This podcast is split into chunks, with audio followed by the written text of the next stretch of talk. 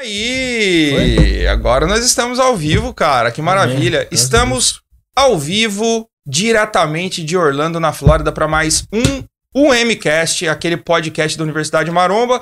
Eu estou na presença aqui do meu nobre escudeiro Caio Botura, como sempre, né, Caio Botura? Alô, Baixa esse som aí, João. cameraman. Baixa o som aí que tá saindo aqui, cara. Não, o seu som tá saindo. Tá viajando, irmão?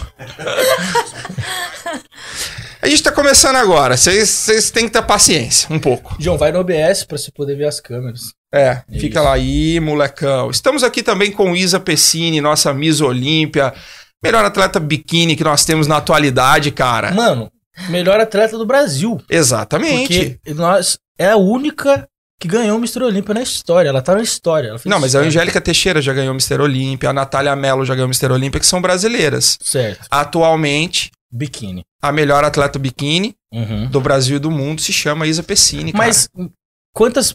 Quantas. ou, é, só mulher ganhou Mr. Olímpia, né? No, no- do, do, do na Brasil. biquíni é meio óbvio, né? Porque, Não, tipo, falando- o Eric não poderia competir na Eu tô biquíni. falando de tudo, porra. Do Sim, Mr. sim, Olímpia sim, todo. Só sim. mulher ganhou. Apenas mulher. Aí foi a Juliana. Malacar. Juliana Malacarne na Womans. Quem mais? Aí teve Natália Mello, uma brasileira que venceu a biquíni. Foi a primeira edição, se eu não me engano. Ah, é foi. verdade, a Natália Mello. Primeira eh, edição. Depois a gente teve a Angélica, que venceu duas vezes. Sim. E a gente teve a Isa com um título. Quarta brasileira a ganhar o Olímpia. Quarta brasileira ganhou a Olímpia. Que isso, hein? Cê é Tudo louco. bem, Isa Pessini? Dá um oi bem. pra essa galera toda aqui. Oi, pessoal, é um prazer estar aqui. Obrigado pelo convite, Imagina. Rubens, Caio. É a primeira vez que eu participo de um podcast, tô muito feliz. Olha, Vocês não sabiam, né? Eu acho. de um podcast ao vivo. É, né? ao Que vivo. já foi no Brain Games, já É, já participou. foi. Duas, duas vezes, né? Numa, uma. Não foi duas? Não. Foi, foi naquela que foi só o áudio, você não participou ao vivo. Part- Não, do, do- foi só o áudio, Caraca, tá vendo? você é louco, hein? Que Tudo prazer ter você a primeira vez num podcast, sendo o nosso podcast, né? Muito Não, legal, muito cara. feliz. Isa, conta pra gente aí, cara. Quem é a Isa Pessini? Vamos começar assim direto. Já se apresenta pro público da maneira que você quiser. Conta as coisas sobre você. Quem é a Isa Pessini? Bom, pessoal, pra quem não me conhece, eu tenho 24 anos, sou atleta profissional, campeã é, do Mr. Olímpia 2019 e campeã do Arnold Classic Ohio 2020. Comecei a competir com 18, 18 anos, é, me tornei atleta profissional aos 19. Ganhei o Olímpia com 22, foi, sou a atleta mais nova até hoje a ganhar o Olímpia. E... Sério mesmo? Sério. De todos. Até todos? de homens, é. Caraca, viado. Que Atleta mais louco, mano. A atleta mais nova antes de mim era a Courtney, com 23. Aham. E aí eu ficava nessa, nossa, será que eu vou bater essa? Eu acho que as pessoas sabem, mas eu sabia pra mim, né? Você virou pro com quantos anos? Com 19. 19, 3 anos. Um ano, um ano de competição, você virou profissional, foi isso mesmo? É, é que eu faço aniversário em janeiro, então eu competi Uhum. com 18 anos, ali um ano inteiro. Virei atleta profissional com 19 anos, mas quase indo pro outro ano já. Então Entendi. foi dois anos completos. Dois anos. É, no E amador. foi aqui nos Estados Unidos. Não, no Brasil. Foi no Mas Brasil? era ainda na época que, pra você se tornar atleta profissional, Aham. você tinha que ganhar, você tinha que estrear. Uhum. ir para um campeonato estadual. Sim. Aí você tinha que classificar para ir para um campeonato brasileiro, Brasileiro. se classificar para ir para o campeonato Sul-Americano. Então é, era Aquela desse época que você jeito. tinha que dar um rolê pra você virar prova. Era, É. mas Rolezinho. E, e me diz uma coisa, Isa. É, você, desde o começo, você começou pensando em, ah, eu quero virar pró, eu sonho de estar no Olímpia, ou você entrou no esporte de uma maneira mais despretensiosa? Quando eu comecei a competir, era assim, era muito distante para mim imaginar estar no Olímpia um dia. Então eu assistia, eu trabalhava na recepção de uma academia, e aí quando tinha o Olímpia, essas competições, eu assistia ali no, no YouTube os vídeos, a- as meninas, a Ashley era uma atleta que eu assistia muito no Uhum. palco do Olímpia, e pensava, nossa, será que um dia eu vou conhecer ela pessoalmente? Só que tá lá, pra mim, era uma coisa muito distante. Uhum. Porque eu ia ainda começar a competir, e depois quando eu comecei a competir, imaginei, nossa, será que um dia eu vou ter condições de competir fora? Porque até pra competir ali no Brasil, pra mim, era muito difícil. E eu não imaginava mesmo um dia tá, me tornar profissional. Eu ia, eu fui Mas você a queria. Queria- É, queria, mas eu não Era um sabia ainda. sonho, É. mas você não imaginava que, que ia Não. acontecer assim. Então, primeiro eu comecei, eu ia colocando metas, né? Uhum. Eu quero estrear. Aí depois competi, a minha estreia fiquei em terceiro. E aí eu pensei, nossa, eu quero ir pra próxima competição. Aí desci Uhum. do palco já falando pro meu treinador. É, E eu você quero competiu com o treinador de- desde a primeira competição? Desde a primeira competição. Você já buscou um treinador Já. e quem foi o treinador? Foi o Panaim mesmo? Não, foi o, o irmão dele, o Caio. Caio Panaim. Mentira, que É. você começou com o Caio. Fiquei um ano com o Caio. Caraca. Como? velho. Como? Tipo, de onde surgiu o Caio? Não é do Rio? O Caio é do Rio. O que aconteceu? Eu treinava é, na academia que eu trabalhava. Uhum. E o Rafa, que até mora hoje aqui na Flórida, em Miami, que era o dono dessa academia, foi Uhum. uma pessoa que me ajudou muito ali no começo, que ele abraçou esse sonho comigo. Então, Sim. quando eu precisava de viajar pro, pra competição, é, tinha que fazer. Enfim, deixa eu contar primeiro aqui. eu já começo embanando toda. Nós temos tempo, fique tranquilo. Aí é, eu peguei, comecei a assistir vídeos e, e assim, porque eu quis ser atleta? Eu comecei a treinar e, e vi ali é, as meninas com um físico bonito e queria saber o que elas faziam, né? E depois eu fui ver que elas eram atletas. Eu falei, mas como é isso? E aí eu fui pra Uhum. primeira feira, que foi a Expo em São Paulo. E quando eu cheguei lá, eu falei, meu Deus, eu quero estar no palco um dia, eu quero Uhum. competir. Eu comecei a pesquisar como que faz. E aí o Rafa, que eh, me acompanhava ali na academia na época, ele falou, Isa, eu não tenho experiência nenhuma. Então, melhor você procurar uma pessoa que saiba um treino Uhum. ali específico pra sua categoria, alguma coisa assim, porque ele não conhecia nenhum atleta ali. Na minha região não tinha. Então, é, eu- eu comecei a procurar, eu entrei em contato com vários. Nayara Schubert, entrei em contato com Sayuri. Aí foi a Sayuri que falou: olha, meu, meu. Na época, né? Na Era época. Mas como que você entrava em contato? Você mandava e-mail? No direct. No, no, Porra, no- cara, você acha que ela é de mensagem, quê? no que era? época, na- Era já, no Instagram, Já é, tinha mas- direct? Pô, o direct é coisa nova, irmão. É, eu não, mas eu É? não sei se era direct, era mensagem, era alguma coisa assim, mas eu conversava pelo Instagram. Pelo Instagram? É. Ah, Era pelo Instagram. Ou pelo Messenger do Facebook Certo. também. E aí eu mandei mensagem, aí ela falou, ah, meu, é, na época que ele treinava, aí eu Uhum. peguei e entrei em contato com ele. Ele falou assim, ó, no próximo, é, eu vou estar na próxima Expo, e aí você vai lá e a gente conversa pessoalmente. Só que eu não era atleta ainda, eu treinei por um ano, é, ali quase um ano, fiz dieta, treinava, mas sem competir ainda. Uhum. Mas eu queria fazer o, o meu 100% ali antes de ser uma atleta. e desde o começo já era categoria biquíni que você olhava? Não, porque quando eu comecei a competir, eu falei, gente, eu quero começar a competir e eu quero que as pessoas ve veem que eu treino. Uhum. Então, a biquíni é muito magrinha. As pessoas, se a Sim. pessoa tá de camisa ali, não vai saber. Principalmente na época, né? É, Na época era É. bem diferente. era, é era bem diferente de hoje. E eu falei, eu quero que as pessoas olhem e falem, nossa, ela treina. Aham. E aí eu pensei, mas eu sou bem magrinha, então eu tenho que começar por alguma categoria. Só que depois que comecei na biquíni, eu, eu realmente me apaixonei, Uhum. não vejo, me vejo em outra categoria. Legal. É, e aí eu, eu fui pra essa outra feira e aí conversei com ele lá e falei, ah, eu quero começar a competir e tudo. E aí mandei minhas fotos e aí ele falou, não, vamos começar. Isso foi em novembro de 2014. 2014. E aí em 2015 eu estreiei. Estreiei, só que eu estreiei no Rio, é, onde ele é- era, eu não competi, eu morava em São Paulo, mas eu não competi em São Paulo. Porque, como ele era do Rio, eu falei, eu vou pro Rio, porque aí ele vai estar lá. Ele Pra vai ter vir- suporte. É, primeira é muito vez. importante, cara. Coach E- ali do lado. E E como, e como foi é, essa coisa de passar de Caio Pranaim para Ricardo Panaim? Foi algo natural? Foi o Caio que identificou? É, porque eu acredito que o seu talento deve ter sido notado desde o começo. Porque foi tudo muito rápido. Como que aconteceu essa ponte até você chegar ao Panaim? É, na- eu treinava com o Caio e, e assim, eu sempre via, né, o, o Panaim nos eventos ali. Só que eu pensava, gente, eu acho que ele não vai me treinar, porque as atletas dele sempre eram a- as mais reconhecidas. Mas você já sabia que ele era o cara. Já. Ô. Caio, o Ricardo Panaim, É um cara antigo. quando já. em, dois, ó, em 2011 teve um campeonato mundial da NABA que a gente fez em São Paulo. Foi um campeonato gigantesco que nós fizemos lá. E foi o primeiro contato é, pessoal que eu tive com o Ricardo. A gente já se conhecia, assim, de, de internet. Uhum. Em 2011, ele já chegou com três atletas, assim, que zerou o evento. Ele já ganhou, com três, ele levou três atletas, três ganharam o Mundial. Ele é zica faz muito tempo. Caraca. E, e aí eu peguei e tava, assim, eu- na época pra pagar o Caio, a consultoria, o que eu fazia? Ali na, na, na academia que eu trabalhava, eu ganhava, gente, eu ganhava muito pouco, assim. Eu ganhava Muito pouco quanto? 600 reais. por mês. Boa. Eu gosto de Era, números. era o salário mínimo da época. É, era o que eu ganhava. Não, não é Uhum. nem o salário mínimo. O salário mínimo na época eu acho que era 900. Então eu ganhava 600 e aí eu tinha que. Canais de pegar- corte. Isa Pessini era explorada pelo primeiro empregador dela. Não, gente, imagina.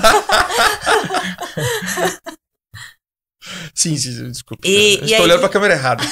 É, iniciante, é uma bosta. E aí nessa época, eu- com esse dinheiro eu tinha que comprar minha dieta, minha suplementação, porque eu morava com meus avós. Como é que E- faz? Ah, e aí eu morava com meus avós, só que Como é assim, faz? eu, eu falava, eu não vou pedir pra eles comprarem na compra deles, é o meu frango, a minha veia, não, eu vou comprar. Ainda bem que é biquíni, né? É. Que come menos, é mais de Ainda bem que é boa. biquíni. E aí eu ficava controlando tudo. E aí a consultoria eu tinha que pagar, que na época era 300 reais. Eu falava, nossa, já é metade do meu salário. E aí eu comecei, a, fui nas, o Rafa que me deu essa ideia, na época ele, Isa, o não você já tem. Então eu já tinha ali na minha região uma quantidade de seguidores um pouco mais. Eu cheguei assim, eu- nossa, eu, vergonha, morrendo de vergonha.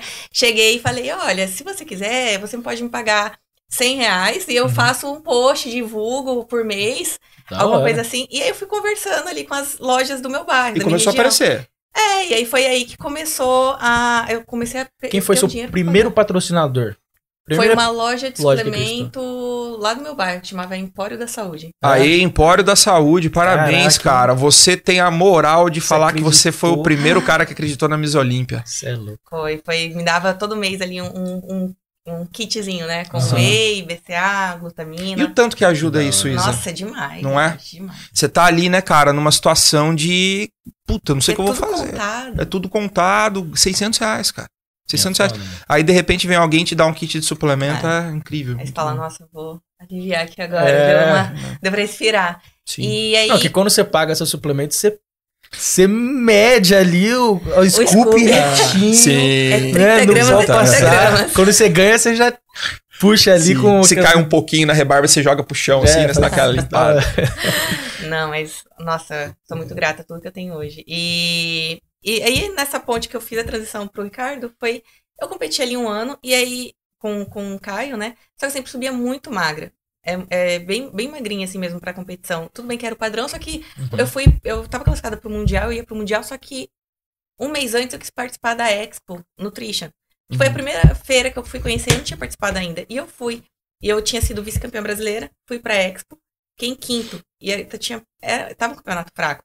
E quando eu desci do palco, o Panaim mandou uma mensagem. Uhum. Olha, é, parabéns, você tem muito talento, você tem muito que evoluir ainda e muito potencial. Uhum. E aí nessa mensagem eu falei, nossa, eu fui notada, então Uhum. ele viu que eu tenho um potencial ali, que eu tenho. Algum momento você se sentiu desacreditada? Tipo assim, você ficou em quinto nessa competição que você falou que não foi muito forte. Você falou, putz, isso daqui não é pra mim? Algum momento passou na sua cabeça? Quando eu tava com o Panaim. A minha Ah. primeira preparação com o Panaim, porque eu fui pro Mundial. E aí. É, Peraí, peraí. A primeira preparação que você fez pro, com o Panaim já foi pra ir pro Mundial? Não, eu, foi no outro ano. Eu fui pro Mundial, fiquei em Ah. trigésimo alguma coisa, voltei. Trigésimo? Foi na Hungria. Quantos, quantos atletas tinha? Tinha 40. 30. Cara, Tinha 40. Mas, gente, era totalmente diferente o padrão europeu e do Brasil. Uhum. E aí voltei pro Brasil, triste e tudo. E aí comecei o off, a dieta de off. E aí, no- quando eu tava ali, algum, eu ia pra, pro Arnold, Ohio. Uhum. E eu tava ali um mês pro Arnold, Ohio. E aí o Panaim pegou me mandou uma mensagem. Não, vamos mudar, é, vamos mudar isso. Eu conversei com o Caio. Eu peguei e fui conversar com o Caio, com a Sayuri Uhum. também na época. E, e aí eu falei, não, vamos ver o que dá pra fazer nesse um mês, né? E foi bem legal, porque quando o Panaim mandou essa mensagem, ele, não, eu vou começar a te acompanhar, não, não preciso se preocupar. E nisso eu tava no ônibus com a minha mãe, né? Falei tudo isso com a minha mãe. Mãe, eu ganhei uma consultoria! E aí ela não entendendo nada. E aí eu, eu ali toda feliz pra minha mãe, ah, que legal, mas ela não entendia nada, né, Sim. disso. Mas, e aí eu comecei a preparação faltando um mês pro Arnold Ohio. E aí, quando eu fui competir no Arnold Ohio, o- Panaim fez o que deu ali naquele um mês. Só que eu tava muito longe da, pra, Uhum. com o físico de competição.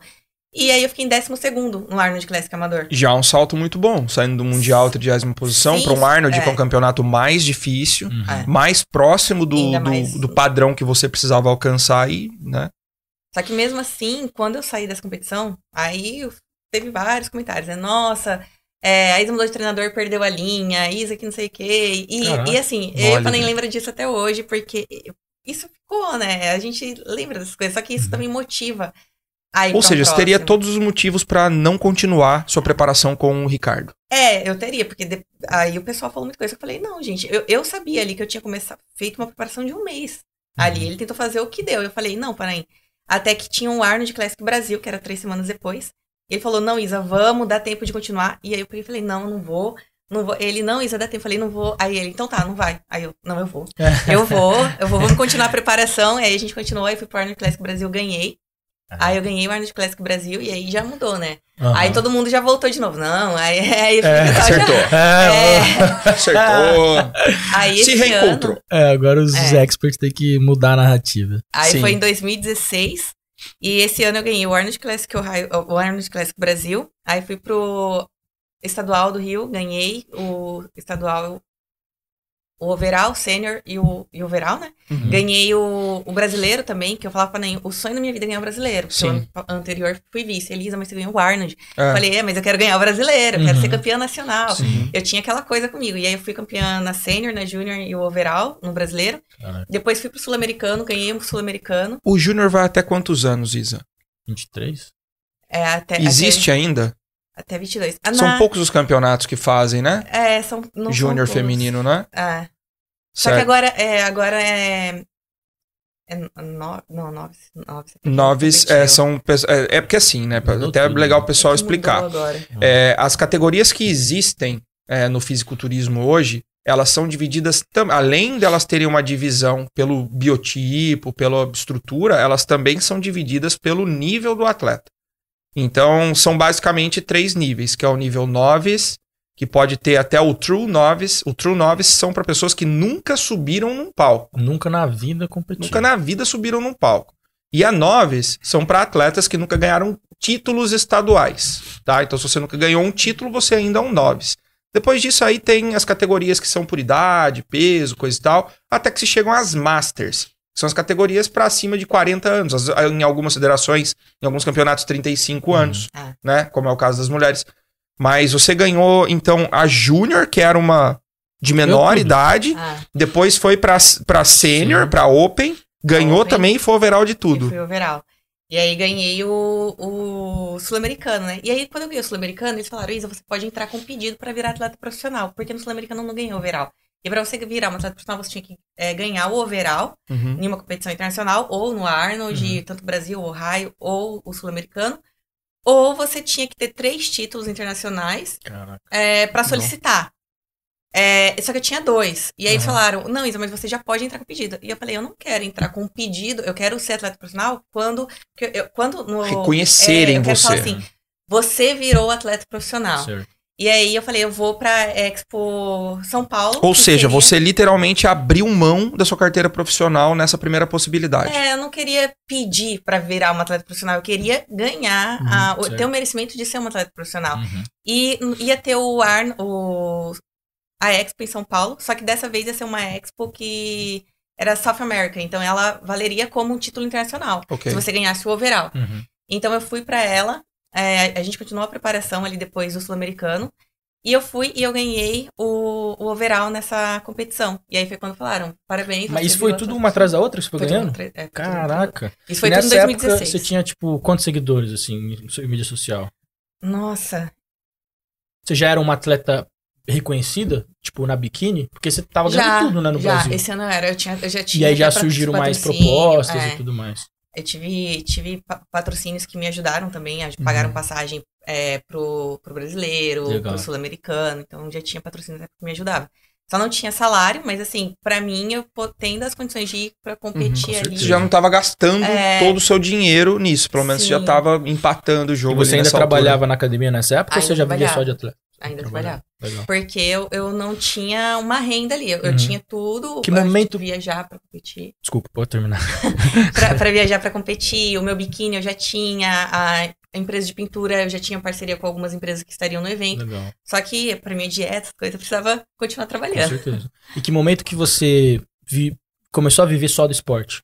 Quando eu virei atleta profissional, a meu primeiro patrocinador ele falou: Isa, agora a gente vai mudar o seu contrato, porque você é uma atleta profissional, então Legal. agora você começa a ganhar um salário. Aham. E aquilo pra mim foi, nossa. E aquilo já era mais do que você ganhava da Já academia. era uma, nossa, era Ah. três vezes na. Nossa, que felicidade. E foi a primeira vez que, que eu come- comecei a ter um retorno com aquilo. Uhum. E aí eu pensei, quando eu fui virar atleta profissional, eu, eu fiquei muito preocupada na época, porque eu pensei, é, o meu patrocínio ia pagar duas viagens internacionais. E eu amo competir. Uhum. E eu falei, duas, Ela ama competir, velho. É. Essa gosta de competir. duas viagens. O que, que vai ser da Isa duas vezes nos Estados Unidos? É, sem conhecer ninguém, sozinha eu vou lá, vou competir. Eu sei que precisa competir mais vezes, principalmente no profissional você tem que ser visto. Uhum. Eu vou lá competir, uma pessoa chega lá do nada, no meio de 40 atletas, compete uma competição que são todas disputadas, volta pro Brasil. Tem que fazer uma Passou. viagem longa, né? E uma vez, competir três vezes, voltar. É, porque eu via várias histórias de atletas que é, ficavam chateados, paravam de competir porque não, não tinha. a- não, continu, não continuava, né, competindo, não tinha possibilidade de ser visto. E eu tinha. Eu fiquei com esse medo. Só que ao mesmo tempo eu falei. Eu tenho que tentar. assim, Agora eu ganhei o merecimento de ser atleta profissional. Não vou competir, Uhum. continuar competindo como Sim. amador. Uhum. Então, conversei com o patrocinador, eles. É, só que eles foram muito, muito legais na época, porque assim, eu tinha duas passagens. Só que é, se eu ia uma vez para os Estados Unidos, daquela uma vez eu podia ir para outro estado. Então essa ainda era uma passagem. Sim. Era Essa uma primeira, essa, Era uma essa primeira, essa primeira etapa da sua vida com patrocínio foi com a New Millen, né? Não, Não? era probiótica. Era probiótica ainda? Verdade. Caraca. Primeiro foi Procorps, depois foi probiótica. Ah, e aí eu fiquei dois anos e meio. E, e aí a probiótica eles é, ajudaram muito nessa, nessa Uhum. época, porque eu competi. Teve um ano que eu competi seis vezes. É, a probiótica tinha uma visão muito bacana com É. relação ao esporte, né? Ela tinha, ela já, ela- já naquela época ela já olhava, já tinha times enormes, os melhores atletas faziam parte do time da É o probiótica. que hoje a Integral faz, né? É. Integral É, basicamente foi o que a Integral focou hoje, é. É, até que todo esse período que eu tô. Que eu fiquei ano passado pro Olímpia, que eu tô aqui, a Integral tá ajudando Uhum. 100%. Então, Da hora.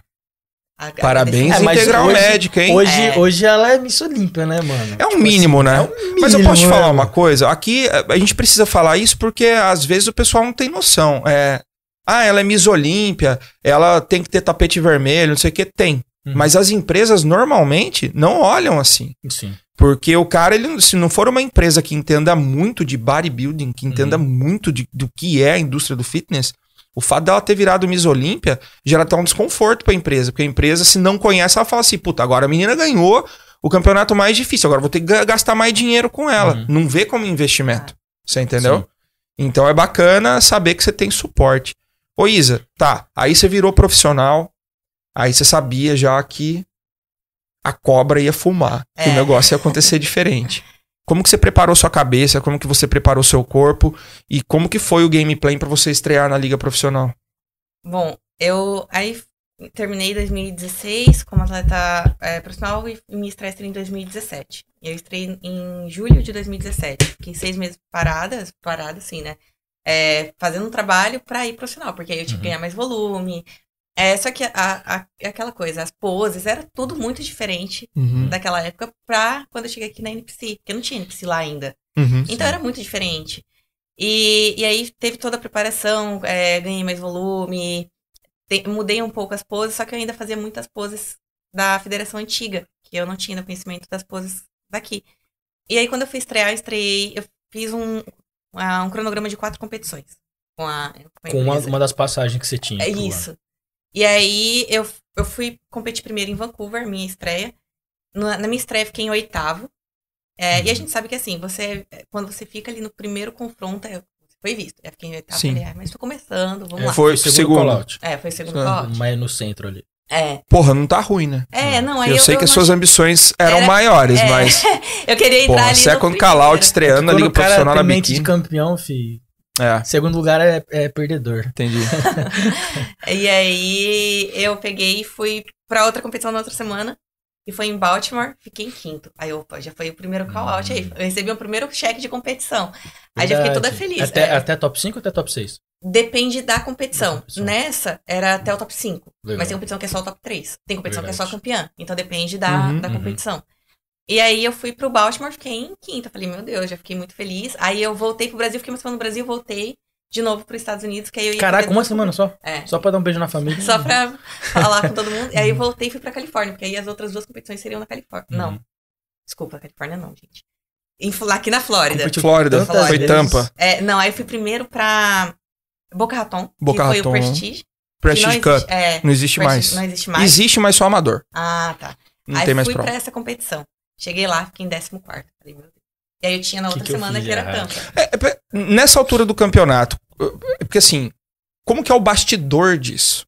Porque você foi lá, tá, eu sei, tô começando, eu tenho que me pôr no meu lugar, mas eu quero mais tal. E o que que você e o Panaim discutia quando acabava a competição? O que que vocês falavam, cara? O que que precisava mudar? Como que era o papo? É, quando eu fiquei em 14, e aí depois teria Tampa, que é o maior campeonato que eu ia participar, Uhum. É, eu fiquei muito mal, porque eu pensei, poxa, eu tava. Mas você foi mal bem depois em Tampa, né? É, mas só que aí, Calma, aí calma. teve a semana Spoiler, até spoiler. Tampa. Aí eu peguei, saí da competição e falei, meu Deus, eu tinha. Eu tava. Fui em oitavo, fui em quinto, aí pá, décimo quarto. E agora? E eu fiquei muito mal, eu fiquei muito triste. E você fiquei... perdeu pra meninas que você ganhou nas competições anteriores ou não, não eram Não, meninas diferentes? Foi, foi diferente porque eu tava indo pra. Muito diferente, né? É. Tipo, Canadá. Ah, Canadá. É. Primeiro, depois Flórida. É, eu fui, fui, sabe? canto. É, e aí nisso o Panay falou, Isa, eu falei pra você que a gente tinha que escolher tal, as competições, tudo, menores. Só que aí ele falou, "Não, se você não quiser ir pra Tampa, não vai. Fala, eles vão entender. Eu falei, não, eu vou, eu vou pra Elisa, mas Tampa é um show maior, Já vai estar a aqui, né? Janet. Aí eu Cara, falei, não, eu vou. Quem que Agora tá? seja o que Deus quiser, a Janet? Janet. É. Ela era o quê na época? Ela já tinha sido Já vice tinha. do Arnold ali. Aí eu peguei e, e, e falei, não, vamos, seja o que Deus quiser. Agora eu já fui décimo quarto, que vim. Se vir um décimo, tá bom, já Tá bom. evoluí. É. E aí, todos os dias, ali naquela semana, eu ia competir na sexta. E aí eu tinha ficado em décimo quarto e era num sábado. Era menos de uma semana ali. né? É, Cinco seis- dias. Só que quando eu Seis decidi a dias. competição, teve a, a Zuleika, que mora aqui. Não sei se sim, conhece. Zuleika Rezende, claro. Ela- Árbitra também. É, Beijo, Zuleika. falou...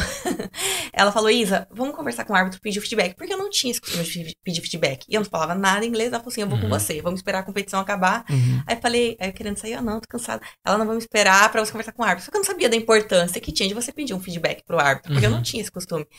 Aí eu falei, tá bom. Aí fiquei lá assistindo o show todo. Aí a gente foi, conversou com o Tim Garden. Aí, que é um árbitro que me É, arbitrou o. Tim Gardner. É um dos maiores árbitros. É, talvez a segunda maior produtora do vezes mundo de já. É. eventos, né? Depois da Muscle Contest. Uhum. E aí ele pegou, a gente foi conversar com ele e falou: olha, você precisa chegar um pouquinho menor. Eu estava muito grande. E tinha algumas coisas nas poses também. Então as poses estavam. Estavam um pouco diferentes, porque eu estava fazendo muitas poses da federação antiga. Uhum. Que eu não, não sabia. Aí peguei e falei assim, comecei a assistir os vídeos da- de tampa, as fotos das minhas que ganharam. Falei, quer saber a, de, do Prestige? Eu falei, então, vou fazer tudo diferente. Falei pra Ney, olha, eu não vou forçar na pose e tal, vou fazer isso, isso, isso, e seja o que Deus quiser. A gente não tem mais nada a perder. Uhum. Aí falei, vou fazer umas ondas no cabelo eu mesmo, vou fazer alguma coisa assim, e pronto. E aí, quando eu cheguei então. E aí, então. Ou seja, meteu o louco, falei, vou parecer que sou outra É, pessoa lá. falei assim, vou fazer. Ninguém vai entender nada. Falar assim, é, você não é menino competindo no Canadá? Não. É outra.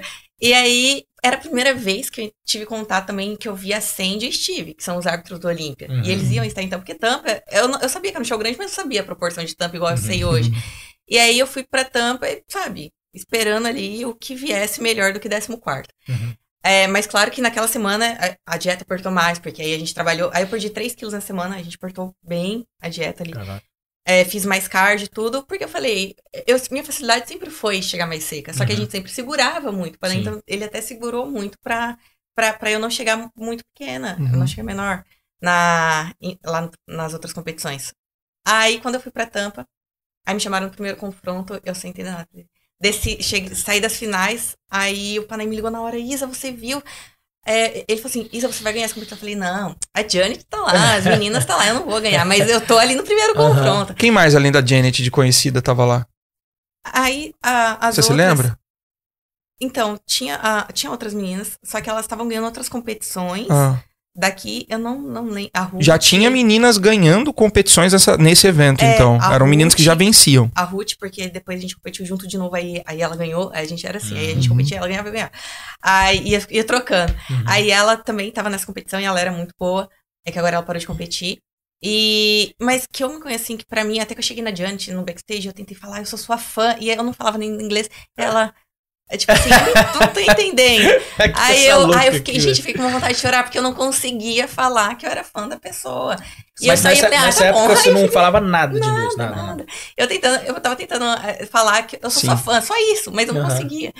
E aí peguei, saí dali, eu falei, frustrada, porque eu falei, eu não consigo nem falar pra pessoa. Eu acho que ela tá pensando que eu tô frustrante. xingando ela, não sei. Se pá, ela, como ela não entendeu, até hoje, ela odeia a Isa Pessini, porque É. ela acha que a Isa chegou pra ela e falou assim: Falou vou te ganhar. só cuzona, perdeu. Vou te ganhar, você vai ver só. E aí ela foi e ganhou. É. Aí ela deve passar assim. cara, velho. mano, Chegou aqui do nada. Essa, né? quem essa mina acha que ela é, velho? Não, aí esse, esse dia, depois que eu decidi tanto. Aí quando me chamaram ali como campeã, pra mim, eu falei, Era a minha última competição nos Estados Unidos, porque já tinha acabado a minha cota ali. E ela te qualificou pro Olímpia, essa? Era a última competição que eu classificava pro Olímpia do ano. Ou seja, você não ia ter mais Você chance nem, de... tava, você nem tava imaginando ir pro Olímpia. Não, Você nem tava, tava, nem tava tipo, isso. quero ver o que vai dar. Pra mim, ia acabar a tampa, eu ia voltar pro Brasil, eu vou voltar só ano que vem. Uhum. E aí voltei pro Brasil com a classificação pro Olímpia, meu primeiro Olímpia. E nisso foi um mês, porque eu fiz é, um mês e uma semana, né? Porque eu fiz duas competições, descansei um, uma e depois fiz mais duas. E aí eu fui pra Tampa e, e aí saí de Tampa com, com um título. E e você falou com os árbitros 2017. depois de tampa também? Não, aí depois de Tampa não. Ah, ganhei, né, porra? Tá bom. Que feedback que vocês vão Mas me aí dar? que lá eu que eu não sou tinha foda? ninguém. Lá eu não tinha ninguém que falasse, Sim. então eu não ia saber falar. Ah, É. Até que verdade. tem um monte de entrevista depois de tampa, eu não conseguia falar com ninguém. Aí tinha uma brasileira lá que me ajudou a falar um pouco em alguma entrevista, é, que chama, sabiam que ela era brasileira, Uhum. chamaram ela pra me ajudar, mas eu não conhecia esse. Aí nesse momento você voltou pro Brasil e começou a fazer aula de inglês. Não, Não? também não. Demorou um Ah, pouco? demorou um pouco. demorou. É, antes da gente entrar nessa história do inglês, que tem coisas bem interessantes sobre isso pra gente falar. É, Panaim foi considerado o melhor treinador do mundo no ano passado. Ah, justamente isso coroa realmente a, a carreira dele, algo que o Brasil deveria comemorar. Eu acho que ainda mais pessoas como eu, que são treinadores também, né? Que vivem disso. Isso é como você tá jogando videogame e você venceu uma fase muito difícil, cara. O Brasil foi pro mapa Uhum. né? Agora com um profissional, não com um atleta só. E eu sei que essa construção do Panaim para ele se tornar o melhor árbitro do mundo passa inevitavelmente pelas conquistas de Isa Pessini. Se não tivesse aquele Olímpia, provavelmente ele não teria sido considerado o melhor treinador do mundo. Como é trabalhar com o Ricardo Panaim?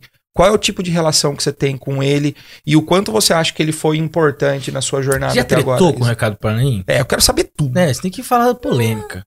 Já xingou, falou, sei lá. Fala- Ah, não, mas assim, depois do Olímpia ano passado, eu fiquei muito chateada, até falei pra ele, mas falei, mas sim, ele também. É, Então peraí, chateada. calma aí. Eu- que- que Essa pergunta eu queria fazer. Já, já junta as duas. Mas peraí, Ah, qual que é? Ah, Já junta as já duas. junta as duas. Ela nem Depois- respondeu ainda. Não, é, como- é que vai juntar, é que vai juntar. Eu já queria fazer essa pergunta.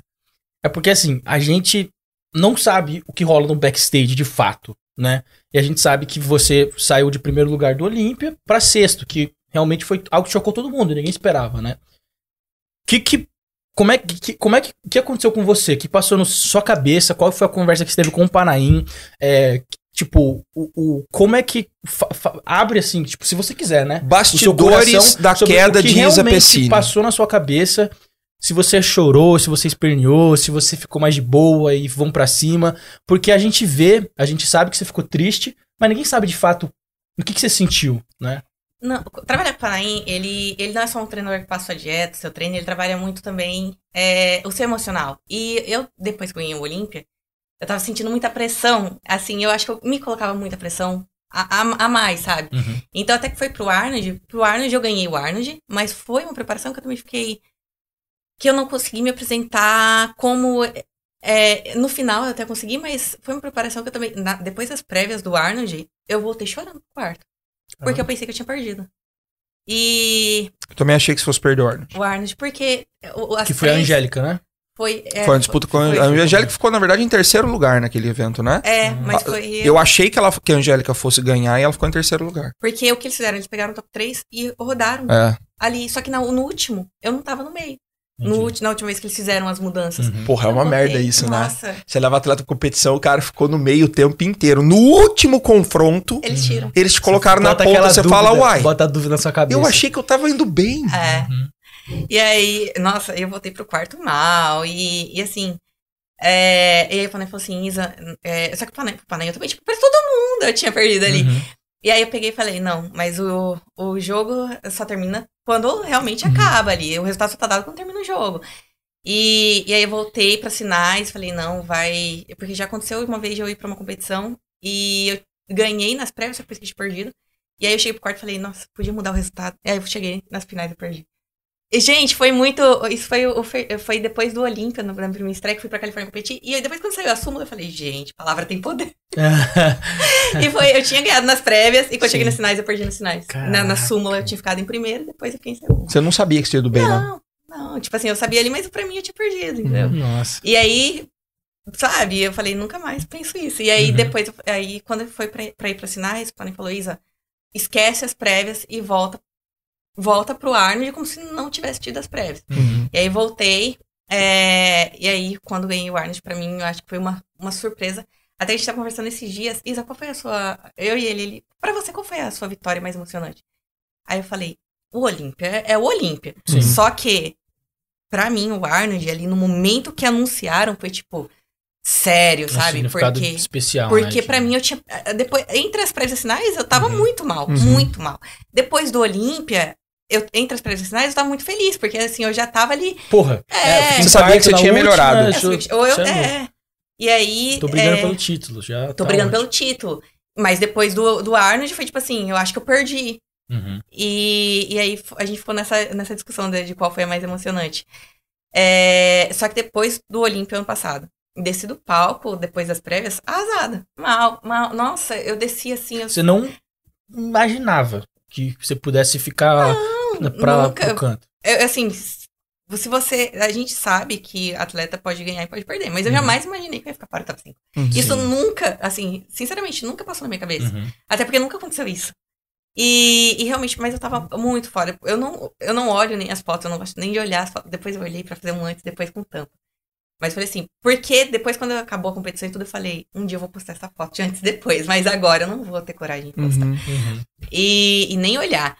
Mas eu fiquei muito mal e eu acho que foi o momento da minha vida, assim, eu acho que foi o momento da minha história como atleta, o pior momento da minha vida, da história como atleta.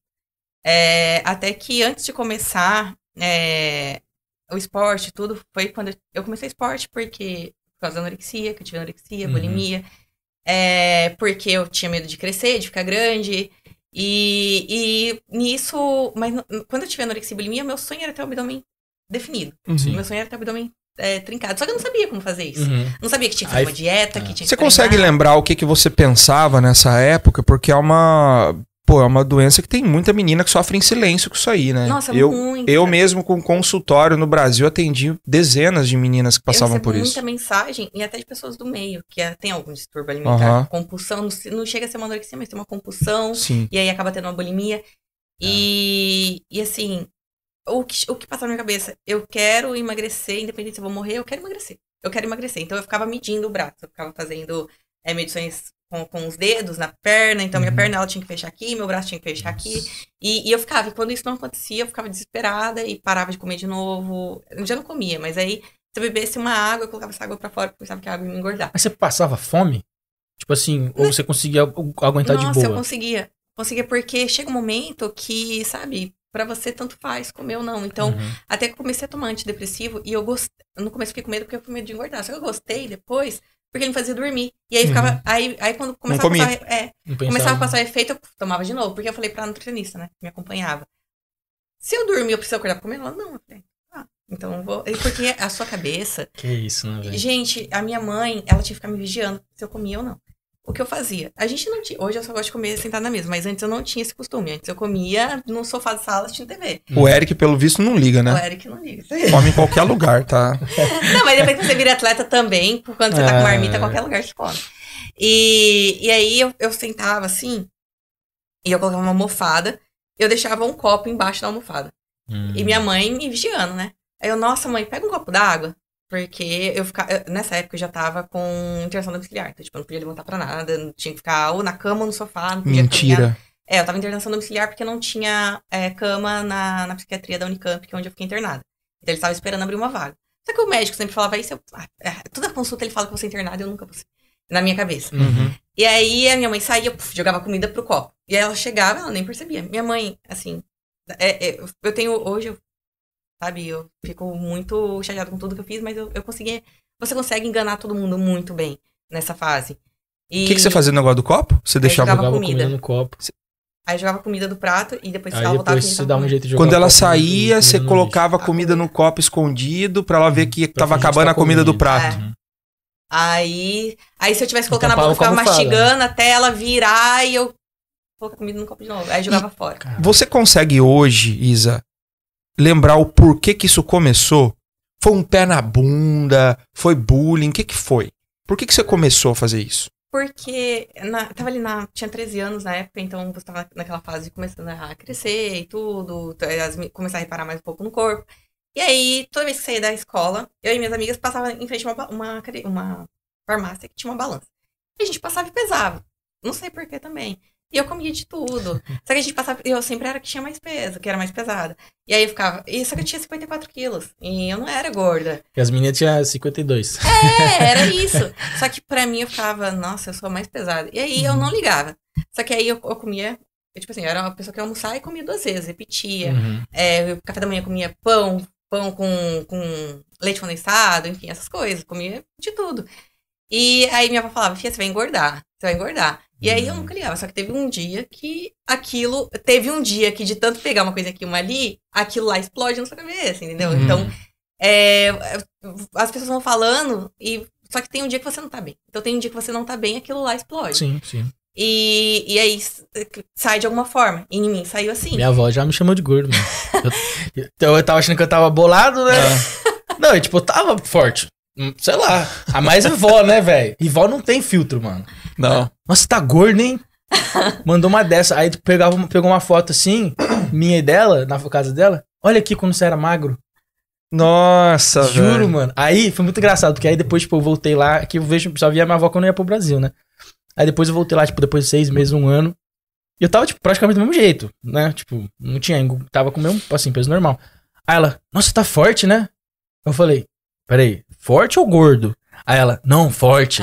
Aí eu falei, Então ah, tá bom, velho. Fiquei Então tá bom, vó. Já dá pra eu me inscrever num Já campeonato. dá, já dá pra eu fingir Dá que eu sou alguém. competir. É. E aí, nessa fase, é, até que minha mãe, toda vez que ela falava assim, "Ué, como eu falei, é, não, é quando eu tive o problema, tudo da anorexia, aí minha mãe, minha mãe ficava, como? Eu não sempre falava que eu era, ia ficar gorda, eu ficava assim, minha mãe e minha avó, nossa, aquilo lá, minha mãe, minha mãe ficou muito mal. Que aí eu comecei a falar, oxe, mas você não falou que eu ia ficar gorda, agora eu não fico mais. E, e sabe, você começa, você não tem, é uma fase que você perde totalmente seus sentimentos, você não tá nem aí, o pessoal vai, entendeu? Não, eu lembro que uma vez, eu acho que isso é a, a, a cena que eu, que mais me machuca quando eu lembro que é meu avô chegar em mim e chorar na minha frente, falando: Você é uma pessoa tão inteligente, o que, que tá acontecendo? E ele chorando. Uhum. Você sabe que isso é errado, você sabe que isso não é certo. E eu, eu tipo assim, sabe? E, e eu nunca fui assim, eu sempre. Minha relação com meus avós, Aham. assim.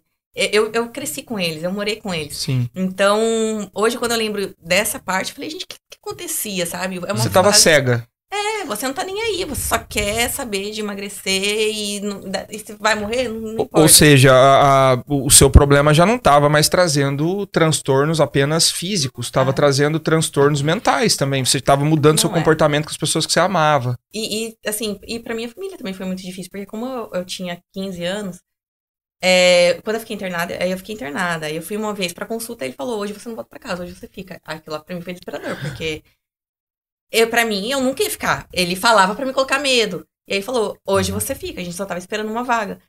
E aí, quando ele falou isso, eu falei, é. Aí minha mãe. Aí você viu que o bagulho é meio sério, assim, tipo. Aí eu fiquei internada. E meu medo era ficar com sonda. Porque eu- quando a gente faz tratamento, eles levam a gente pra visitar outras meninas que estão internadas. E tinha uma menina que tava com sonda. Eu falei, Jesus, eu, eu vou comer, Tipo, mas uma eu não vou de choque, isso. né? É, eu vou comer, mas eu não vou colocar, colocar isso. E meu Uhum. medo era colocar sonda. Então eu comia. No tratamento, eu fui internada com 37 quilos, só que eu fiquei tão nervosa que no outro dia eu acordei com 36. Porque tem um registro na ficha Uhum. e tudo. Uhum. Então, eu comecei a, a- o transtorno com 54 quilos, fui pra 36 quilos. E aí, foi quando eu, aí eu fui internada. Eu fiquei um mês e uma semana na internação. Com 14 anos. E lá, como é que é essa 15 internação? anos, é, é. 15 anos. é tipo. Tem horário de visita? É, ou, ou é aberto para o pessoal te visitar a hora que quiser? Você fica num quarto e só você? É, eu fiquei internada na, na psiquiatria. Então, Uhum. a psiquiatria é, são todos problemas psicológicos. Então, tinha gente com todos os tipos de problemas lá.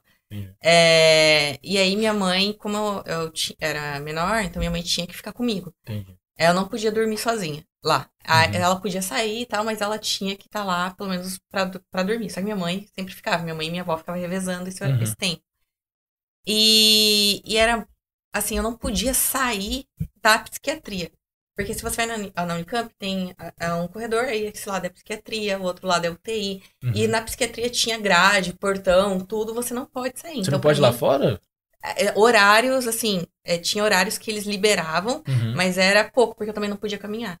Porque Hum, eu, eu tinha que ficar o dia todo que sentada, deitada, comer. poupar energia e tudo. E aí Loucura. foi, foi onde eu, eu fiz tudo certinho pra sair de lá o mais rápido O Isis tinha 15 anos. E como que ficou coisas né, na sua vida com relação a namoro, essa coisa de menino? Porque, pô, 15 anos, cara, é uma época em que meio que, pelo menos pro homem, o que capitaneia a decisão dele de qualquer coisa é o que a mulher acha, né? O cara treina para ficar fortinho nessa idade para ele chamar a atenção de menina.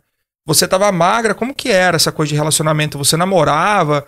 Como que ficou isso? Porque eu fico imaginando assim, você tava super magrinha né? E tá, tudo bem, é, é um problema, você não sabia e tal, mas como que as pessoas te viam? Você começou a sofrer bullying por isso? Os meninos zoavam, as meninas zoavam? Como que era essa fase para você? Eu namorava na época, mas. Essa ali 14 anos. eu namorava, mas. É igual eu falei, se nem com a minha família eu não tava tendo. Não ligava. Não tinha empatia. Não né? tinha. Com. Pra mim, tanto faz, entendeu? Uhum. Naquela época. Então, quando eu fiquei internada e tudo, não podia ter visita, era só minha mãe mesmo, minha mãe, minha avó, minha família, assim, de, podia ir me ver. E, e aí foi, foi uma fase bem, bem difícil para todo mundo, sabe? Mas pra mim eu não conseguia entender. Eu falava, gente, mas eu só quero emagrecer. Eu, só- eu ficava assim, eu só quero emagrecer. Até quando eu saí da internação, aí eu conversei com o médico e falei, tá bom, é, eu posso começar a academia? Ele falou, se você chegar a 50 quilos, você pode, porque aí seu IMC vai estar saudável. Caramba, eu saí da internação com 40 quilos. Era 10 quilos, Uhum. sem treinar, sem nada, só comendo. 25% do seu peso. Aí É. eu falei, eu vou ficar gorda? Aí eu falei, não, mas tá bom, eu vou chegar nesse peso, porque aí eu começo a fazer academia, aí vai, vai pro lugar certo, vou começar a treinar, vou começar a ter músculo. Você tinha esse entendimento, que É, um físico tinha- bonito é um físico com músculo, assim. É, porque aí lá no tratamento eles começavam a explicar, você Uhum. precisa, porque eu não sabia dessas coisas. Sim, é a cabeça do leigo. Tipo. É, a, a mulher quer emagrecer, ela acha que ela tem que fazer três horas de cardio em vez de treinar É. e levantar peso. então e- não, não sabia nada disso. Até quando eu comecei a treinar, aí depois ele me liberou pra treinar. E aí quando eu comecei a treinar, é, eu comi o que? Ah, eu comecei a pesquisar, né? É Uhum. proteína e gordura. Eu vou comer um pão e um queijo. Um Sim. proteína e carboidrato. O, Ah, queijo é, um- uma proteína. Normal, é que nem Então eu fazia um fazia. misto e ia treinar. Voltava a comer uma ameixa, um pedaço de chocolate. E qual que era o seu objetivo? Quando você tava anorexia, qual era o seu objetivo? Por exemplo, você tava com 36 quilos, você tinha uma meta de peso, tipo, eu quero bater 30. É, eu comecei com 54. Eu falava, quero Uhum. chegar nos 52. Aí chegava nos 52, aí eu, nossa, 50, Uhum, 48. A entendi. 40, aí você ia colocando, e aí quando chega em 36, Mas você nunca tá satisfeito. não, você nunca tá satisfeito. Você sempre quer colocar, você, você quer ver o seu limite. Uhum. Então eu ficava, eu consigo.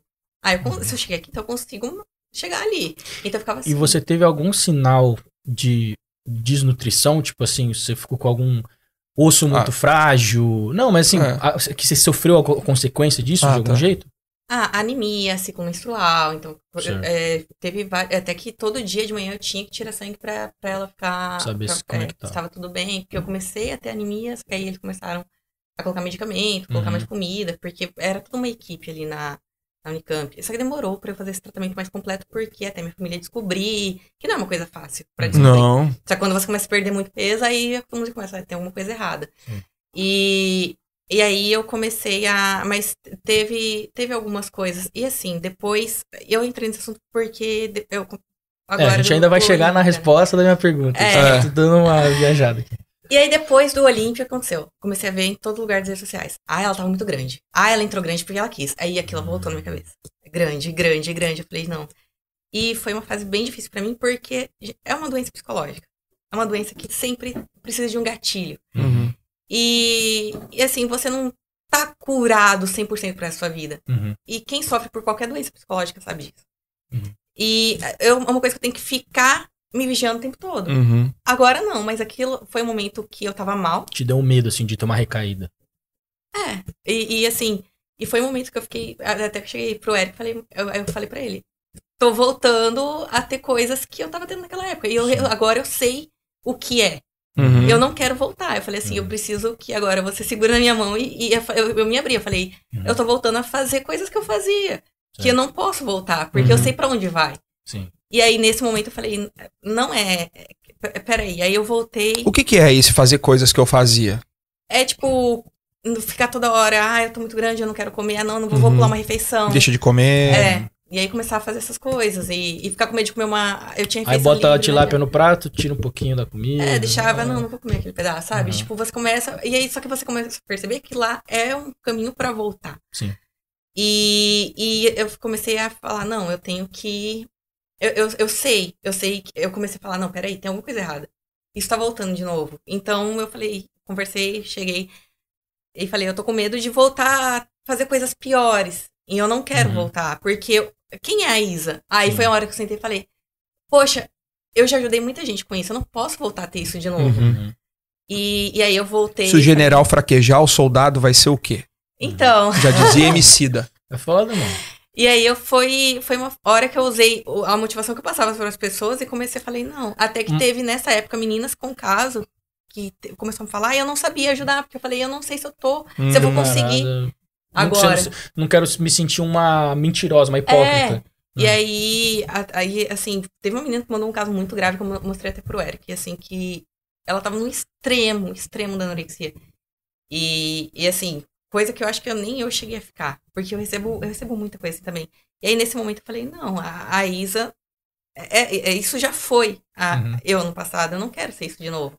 E aí, só que foi um momento muito mal pra mim, eu fiquei muito mal, eu falei, gente, será que, que eu nunca mais vou, sabe? Eu, eu chorei, voltar, eu fiquei né? triste.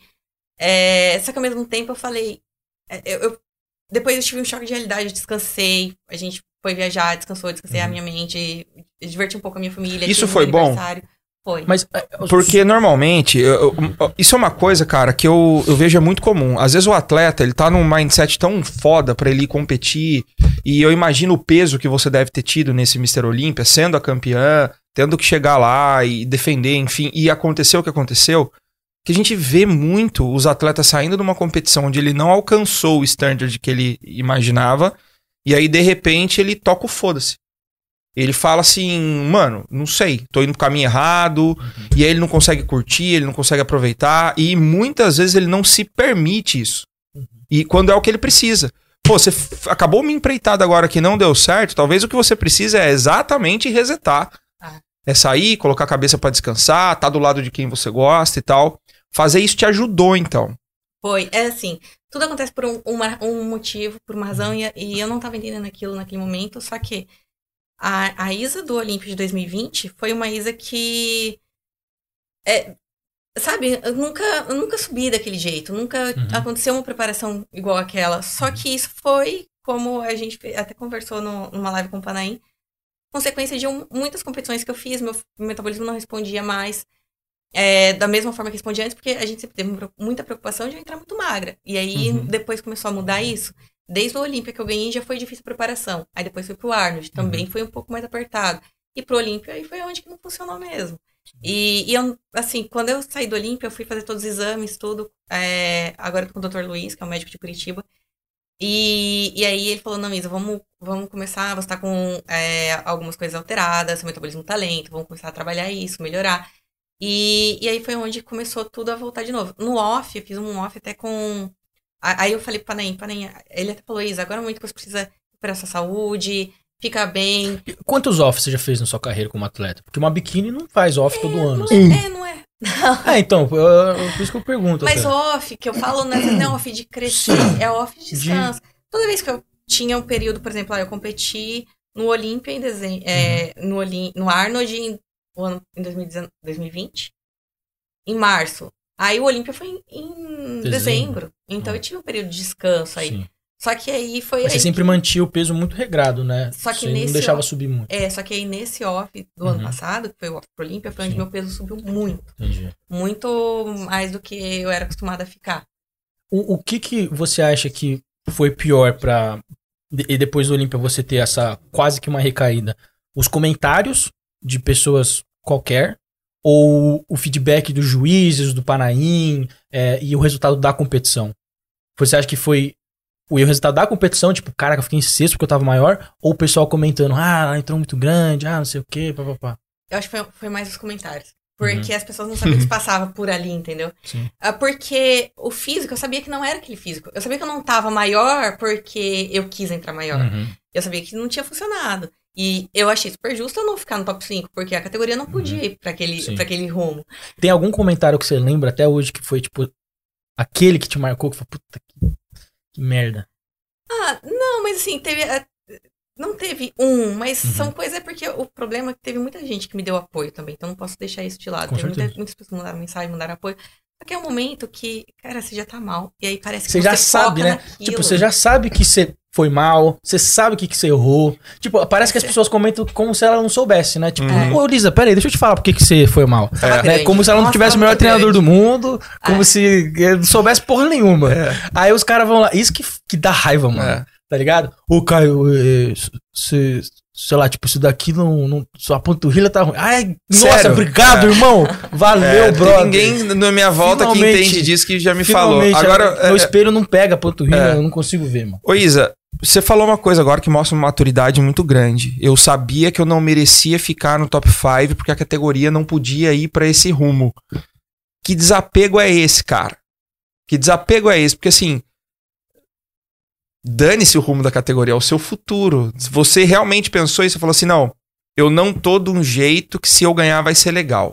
Você pensou É, isso mesmo? Depois que eu olhei as fotos, eu falei, gente, que. Assim, teve muita gente que falou, ah, o físico tava muito bonito, só não tava pra categoria. Falei, mas não é o físico que eu gosto, não é o que eu Uhum. gosto, não é, não foi a apresentação que eu gosto, não foi o, a maquiagem. o Mas você cabelo. conseguiu ver isso antes da competição? Ou você só realmente notou nas fotos? Nas- depois, quando eu vi do lado de todo mundo. Porque Uhum. quando eu tava é, fazendo meus vídeos, minhas fotos, mandava pra nem. Eu não, você não tá do lado das pessoas. Sim. Eu sabia que Uhum. o peso tava alto, mas eu que eu pensava, vai chegar. Vai dar, mas não deu. Uhum. E aí, quando eu vi do lado de todo mundo que eu vi as fotos, eu falei, gente, tava muito diferente. Muito. Tipo, Eu, eu, não tava. consigo eu, ver tava- muita diferença, mano. Eu olho pras fotos e fico tentando entender. Eu, fico, eu, eu mano, subi, é que assim, eu subi no palco do Olímpia de 2020. Do Olímpia que eu ganhei, eu subi com 56 quilos. Uhum. 56 e 300, mais ou menos.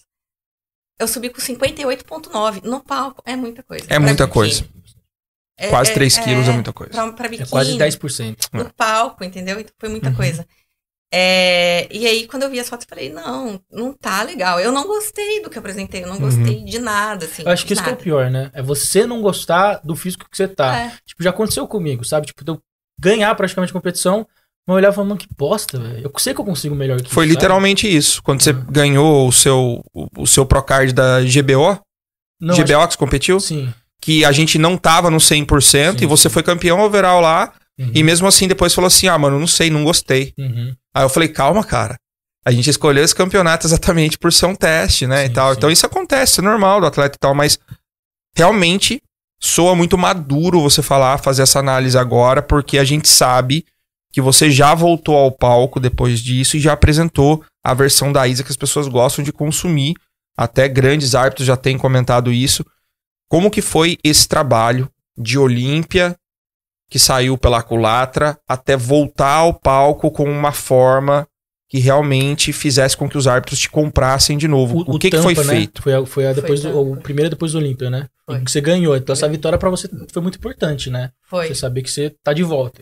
foi. Foi porque eu queria ir pra Tampa, porque foi a primeira competição que eu ganhei, um profissional. Uhum. Eu sempre. Eu sempre tive uma. Porque eu, quando eu olho as fotos de Tampa, sempre me traz uma coisa boa de quando eu ganhei. Uhum. Eu falei, pra- eu sempre falei pra Ney, eu queria voltar pro Tampa. Só que eu nunca voltei. E aí esse ano eu falei, eu quero voltar pro Tampa antes do Arnold. Eu comecei a preparação com 12 semanas. E assim, normalmente eu faço com 16, 14.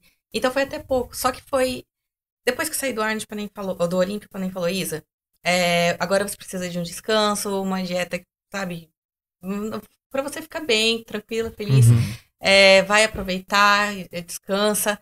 E, e aí eu até tive um outro nutricionista nessa fase, que foi. É, até que todo mundo ficou, ah, mas eu saí do. Não, gente, eu não saí do Panainha. Só porque nessa fase eu tô com uma dieta diferente pra sair um pouco daquilo é, de frango, batata doce, só isso. Uhum. Claro que teve, porque eu sou atleta, não- isso não Sim. muda. Só que teve outras coisas, teve umas, variações, pensando é, algumas coisas ali com os exames que tinham saído. Então foi um, pouco mais diferente, teve mais variedades. Mas foi uma dieta até é, bem, bem baixa pra off, mas porque eu não precisava crescer. Pelo contrário, eu tinha que diminuir, eu tinha. Eu, sabia disso. Foi uma coisa mais focada em micronutrientes É. e vitaminas e etc. Sim, então foi uma dieta bem variada com. Teve iogurte, teve frutas, teve. é, aí eu tinha ainda uma refeição todo final de semana. Aí até eu falava, não, mas eu acho que não tá bem. Aí ele falava, não, Isa, você tem que fazer, é mais Uhum. pelo. Quanto que é uma refeição de pra você? Tipo, o que, que você consegue comer? Ah, um hambúrguer, às vezes uma batata frita. Ah, batata frita mais ou menos, assim. Não... Vou contar uma coisa aqui batata sobre Isa frita. Pessini pra vocês, então. Eita, Eu fui num campeonato, foi Carolina do Norte? foi. Na Carolina do Norte. Eu fui lá. O nosso diretor aqui estadual, o Joe Piscola, ele me convidou pra ir numa competição profissional. E eu fui lá, eu e a Dora, a gente foi trabalhar como voluntário. Aí chegou lá, tinha duas brasileiras, tinha a Márcia Gonçalves e a Isa Pessini. A Isa chegou sozinha. Sozinha. A gente tava na entrada do evento. Ela chegou arrastando a malinha dela aqui assim, ó, sozinha, uniformizadinha, entrou, fez a, o cadastro ali. Oi, Isa, tudo bem? A gente nunca tinha se encontrado pessoalmente. A Dora já conhecia ela, trabalharam juntos. Mas aí eu, pô, caramba, a mina profissional é a, a favorita pra ganhar o show. E chegou sozinha, cara. Aí eu cheguei pro Joe, falei assim, e o Joe viu também. Eu falei, Joe, o que, que você precisa agora? Ele falou assim: eu preciso que algum de vocês cuide da Isa. Ela tá sozinha. Uhum. Aí eu falei assim, Dora, então vai lá, entra no backstage, fala pra ela que a gente tá aqui, se ela precisar de alguma coisa, que a gente cuida dela e Uhum. tal. A gente se ofereceu pra dar carona, essa coisa toda. A Isa entrou e, óbvio, ganhou, né? Venceu bem a competição, era a favorita. E depois a gente, Isa, vamos comer, vamos aproveitar? Vamos, pegamos ela, levamos pra comer. Ela pediu uma salada, brother. Ela pediu uma Mas salada. uma salada com molho. N- Não, Com molho. Ela chutou molho. o balde da barraca. Ela comeu salada e ainda pediu frango no, no- na, na salada. Com ranch. Comeu até o crouton, velho. Que... Nossa. é, não, pãozinho, velho. gente. Pãozinho eu gosto. Mas é, isso de viajar sozinha pra competição, eu sempre. Porque assim, eu sou muito grata à minha família porque eles nunca falaram não. Então eles. a minha- ninguém nunca viajou pra fora nem nada porque eu vim de uma família muito humilde. Então até quando eu tinha que viajar pra competir fora e tudo, eu falava, nossa, será que um dia eu vou conseguir? Você foi pra China sozinha, não Eu foi? fui, fui pra, fui pra China, pro Japão, pra É, Filipinas. mano, eu vi, eu vi os stories dela Coreia, cozinhando ovo num bagulho mó diferente, É. mano. Eu fui. Você fazia uns ovos no banheiro, uns A negócios. China foi, eu fiquei 15 dias na China, gente. Foi. Nossa, foi um, um dos piores, assim. Nossa, de- em eu questão não de achar imaginar, comida mano. O que que eu vou e- fazer Porra, na China, imagino, velho? cara. Fui comprar um filé de tilápia, aí eu cheguei lá e falei, eu quero filé de tilápia, só que eles não entendem inglês. Não, aí você vê um monte de peixe lá. Aí Aí, tinha você fala, peixe qual que é vivo. tilápia? É tudo rabiscado. assim. Não, mas assim, os peixes vivos no aquário, no mercado. Eita, porra. Aí eu. É fresco, né? Aí, é, é fresca. Aí eu falei assim, eu quero uma tilápia. Bem Eu quero comer fresco. tilápia na hora, matou e me deu. Aí eu falei, peixe inteiro, o que, que eu faço com isso? Aí eu cheguei no Nossa, hotel não e falei assim, filetou gente, pra agora? você. Caraca. Aí eu velho. E ela como no hotel. Eu Hum. ab... Não, aí ele, ele. Não, é, é, no aí ele limpou. Não, aí ele abriu, limpou, só que o peixe tava ali com um espinho. é, Tipo assim, ele, ele tirou, acho que a cabeça. Aí veio com um espinho, com tudo, e eu tentando que. Ai, gente, foi tão. Aí falo. Esse foi o maior perrengue que você já passou. Qual foi o maior perrengue que você passou viajando sozinho? Conta, faça esse pessoal rir agora. Ah, teve, teve esse. Ah. Teve vários. Teve esse da China que eu tive que me virar lá com a tilápia. Só que aí depois eu falei, não, vou, vou achar outro peixe aqui que já Uhum. tentei procurar todos os mercados. Aí teve, nossa, teve vários assim de de hotel de pintura, que às vezes teve uma vez que eu fiquei, acho que foi no Clash. Não lembro, acho que foi porque eu- tava em um hotel e a pintura era em outro hotel. Uhum. Só que aí, né, a pessoa quando começou, não, não foi no Clash, foi antes.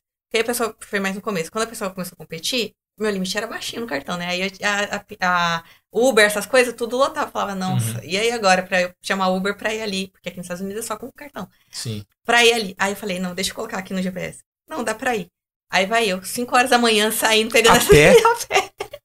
pra ir pro hotel Quanto da tempo você demorou competição. pra chegar? Nossa, acho que foi uns 20 minutos andando. Mas assim, pensa, antes da competição. Nossa, cara. Se eu sou o Panaí, eu falo assim, Depois "Cê- volta." Isa, qual que é o seu problema? Você quis economizar cardio. dinheiro hoje? Cardio, mano. Hoje? No dia da competição? Mas eu já teve várias coisinhas assim, nossa. Aí, A galera não está ligada. Não, eu lembro que, cara, eu- quando eu competi em 2015, mano. Mano, nossa, velho. Esse dia foi tenso. Eu quase chorei, mano. Tipo, eu tava. Eu também não tinha nada, não tinha carro na faculdade, nada. Aí eu comprei uma passagem. Eu ia competir em Kentucky, que é outro estado, estado abaixo de Ohio. Aí eu comprei uma passagem do Greyhound. Já andou de busão aqui, mano? Nos Estados Unidos? Greyhound? Brother, é pior que o Brasil, velho. É um, é um gueto o bagulho. É muito, muito zoado. Aí eu, eu- o, o ônibus ia parar num posto de gasolina ali perto da faculdade que ia pegar ali. Aí meu amigo me deixou lá tipo meia-noite e o busão ia passar uma da manhã. Imagina, eu num posto de gasolina, mano, na convenience store ali, ficando uma hora de madrugada esperando vários nego estranhos lá, mas beleza, fiquei lá esperando, esperando. Aí o ônibus não chegava, eu falava, mano, que bosta, né? É aqui mesmo, sei lá, você começa a duvidar. Aí do nada o busão chega, você começa a sair um monte de gente, que é um busão que já tá em circulação, né? Que é os que eles param pra ir no banheiro e tal. Aí eu cheguei, fiquei ali na porta, olhei pro motorista, o motorista olhou pra mim assim, eu dei minha passagem pra ele, ele olhou pra mim e falou, eu não sei se tem lugar pra você. Ué? Juro, mano. Falou assim, tem que ver se tem lugar. Acho que tá lotado. Mano, era uma da manhã. Eu tava, tipo assim, no meio do nada. Brother, não tinha ninguém pra ligar, pra me buscar de lá. E eu tinha preparado pra seis Você não podia meses viajar em pé, por exemplo? Não, mano, era três, ah, porque era longe. horas, Ah, era tá. é. Hum. Aí, aí, tipo, aí eu, e eu paguei 70 dólares na passagem e tal. E, mano, eu tava de madrugada, não, eu ia ter que passar a noite lá se, se o cara não conseguisse Uhum. me pegar. Mano, eu juro que eu quase- quase comecei a chorar, velho. Eu comecei a orar assim. Me deu um livramento. Mano, velho, que gelo que eu passei. Aí ele esperou todo mundo voltar tal. Aí ele deixou eu subir, aí tinha um lugarzinho lá. Aí eu nem sabia, mano, mas ia ter uma parada no meio. Eu acho que eu parei, era tipo duas horas da manhã, numa rodoviária. Mano, juro, tava cheio de cracudo, velho. Os caras dormindo no banco, usando droga. Um lugar muito estranho, velho. Falei, o que eu tô fazendo aqui? Cara, rodoviária é rodoviária. Mano, rodoviária né? É um bagulho mundo. muito zoado, velho. Aí eu tava lá, aí eu só sei que, tipo assim, eu fiz um whey lá que eu tinha levado, que eu precisava comer alguma coisa. Aí eu cheguei lá, primeira vez que eu peguei o Uber foi aí. Que aí meu- que, que eu, olha só, eu fiquei na casa do irmão de um inscrito, Nó, que rolê. Kentucky.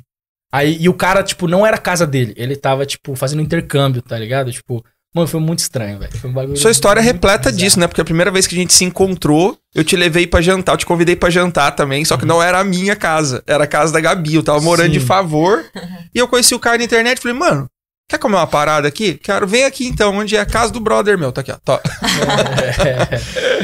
Pessoal, uma pausa rápida aqui pra você que está vendo esse podcast. O papo tá muito bom, Isa, tá muito bacana, mas a gente tem que falar aqui pra vocês do que é realmente importante, que é a Universidade Maromba, né, Caio É, Botou? Meu amigo, a Universidade Maromba está com mudanças.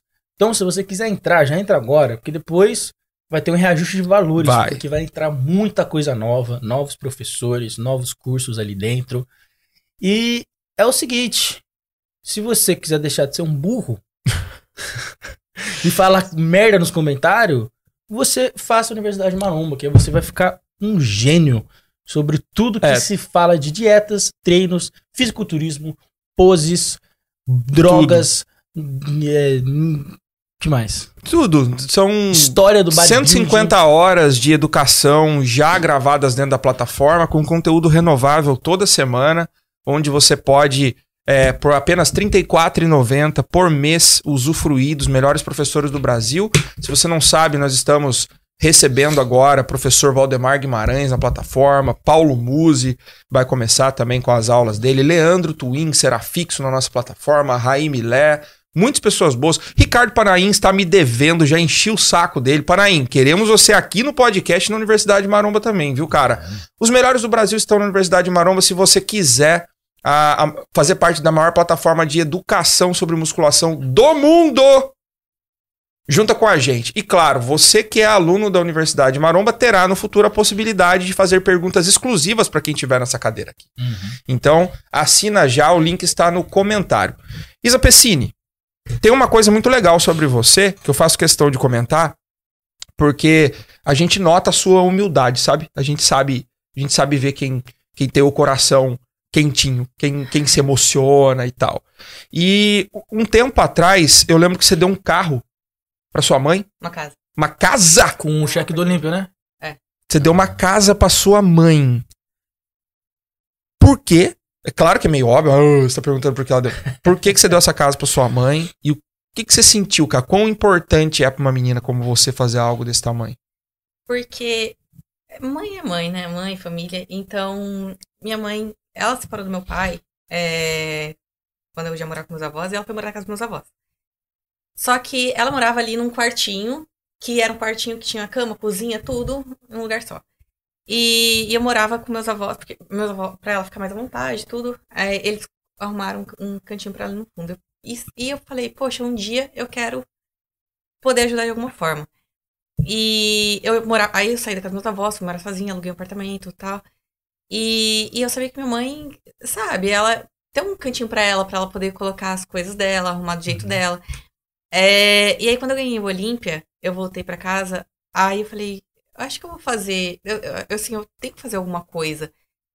É, Eu não quero um. Não tem como eu vou comprar uma casa pra mim e minha mãe. Tipo, vou comprar um apartamento pra mim e minha mãe. Você não tinha casa ainda. Não, eu. eu Primeiro você deu uma casa pra sua mãe. É, e aí eu peguei e, e assim, minha mãe no começo também, é, até se ela não tivesse feito isso, mas Minha mãe ganhava ali um salário mínimo e ela tinha dois cartões de refeição, né? Aí um, ela deixava pra mim pra comprar. Aí teve uma época que ela me ajudava ali com as coisas da dieta. Aí um ela deixava pra mim, depois chegou uma fase, ela ela falava, olha, isso aqui pra eu ajudar você a comprar um frango, alguma coisa. Era tipo um cartão de 80 reais, mas dava, nossa, ajudava muito. Sim. Então, é- ela sempre Peraí, o limite do cartão era de 80 Era um reais. cartão, sabe aqueles cartões de refeições? Sei, cartão de refeição. É. Quanto aí- tinha, quanto tinha o outro cartão, só pra eu entender? Dela, você lembra? Ah, no outro acho que era uns 300, alguma coisa assim. Aí Tá. deixavam pra mim e um pra ela, pra, porque ela comprasse coisas pra minha irmã também. Sim. E aí o, ela me ajudava, é, tipo assim, ela me ajudava é, do jeito que ela podia. E, e minha família, eles nunca me ajudaram, é, tipo, ah, você quer competir, eu vou pagar passagem. Não, não tinha Uhum. como, mas só que eles sempre me, me apoiaram. Eles nunca falaram não. É, e aí eu peguei, é, depois eu voltei pra casa e falei, nossa, Quantas competições eles conseguiram assistir sua ao vivo? só foram três, minha mãe, minha mãe e Uhum. meu pai, que foi no Muscle Contest Brasil. Legal. Graças a Deus Uhum. teve a oportunidade de ter o show profissional no Brasil. Depois Uhum. que eu virei profissional, eu falei, nossa, eles nunca vão me assistir. É. E aí Meus pais acho que nunca foram me assistir. assistiram, mano. Sério, mano? Aí eles conseguiram ir. Aí. E minha mãe, ela. E meus pais também não. Acho que é porque eu nunca competi. E aí eu peguei, voltei do Olímpia, e aí eu falei. Aí nesse dia eu tava treinando. Aí eu tava com o Eric, falei, amor, acho que eu vou pra perto da minha mãe. Aí ele, sério? Eu falei, é. Ele, nossa, que legal. Aí, foi, eu falei pra você. Comentei. Na academia, aí eu peguei e falei. E foi uma surpresa pra ela. Ela não Foi. imaginava. E aí nisso, eu já tinha a competição marcada, tudo. É, eu falei, nossa, mas eu tenho que fazer isso, mas tem que ser, tem que ser uma surpresa, não, não tem Uhum. que saber. Uhum. E aí eu lembro que eu contei pra minha irmã primeiro. Porque minha Uhum. irmã i- ia morar junto com ela, né? Aí eu contei pra minha irmã e assim, minha irmã chorou, ficou muito feliz. E aí no dia da minha mãe, de entregar, o apartamento de entregar. Sua mãe nem desconfiava. Não, não, minha mãe é, é- gente, minha mãe é muito ingênua, tadinha. Ela é muito boazinha. E então qualquer coisa que eu falava, ela acreditava. Então eu falava assim, mãe, é, amanhã a gente vai fazer caminhada. Eu, o tio, aí eu te passo lá pra te pegar. É, e aí a gente se encontra. Ela, tá bom. Aí tio pagou. Aí eu já tinha combinado com meu tio, né? Aí ele, olha, eu vou passar, é, eu vou falar pra ela que eu vou passar na casa de um amigo que eu preciso entregar alguma coisa. Falei, tá Uhum. bom. Aí ele desceu, aí ele falou, vamos. Aí ele chamou ela, né? Aí na hora que ele chamou ela, é... não, aí a gente desceu junto, aí foi, foi chegando na porta e ela estranhou. Uhum. Tá? Não, que eu tô, vim com, com vocês, então eu parei aqui pra esperar.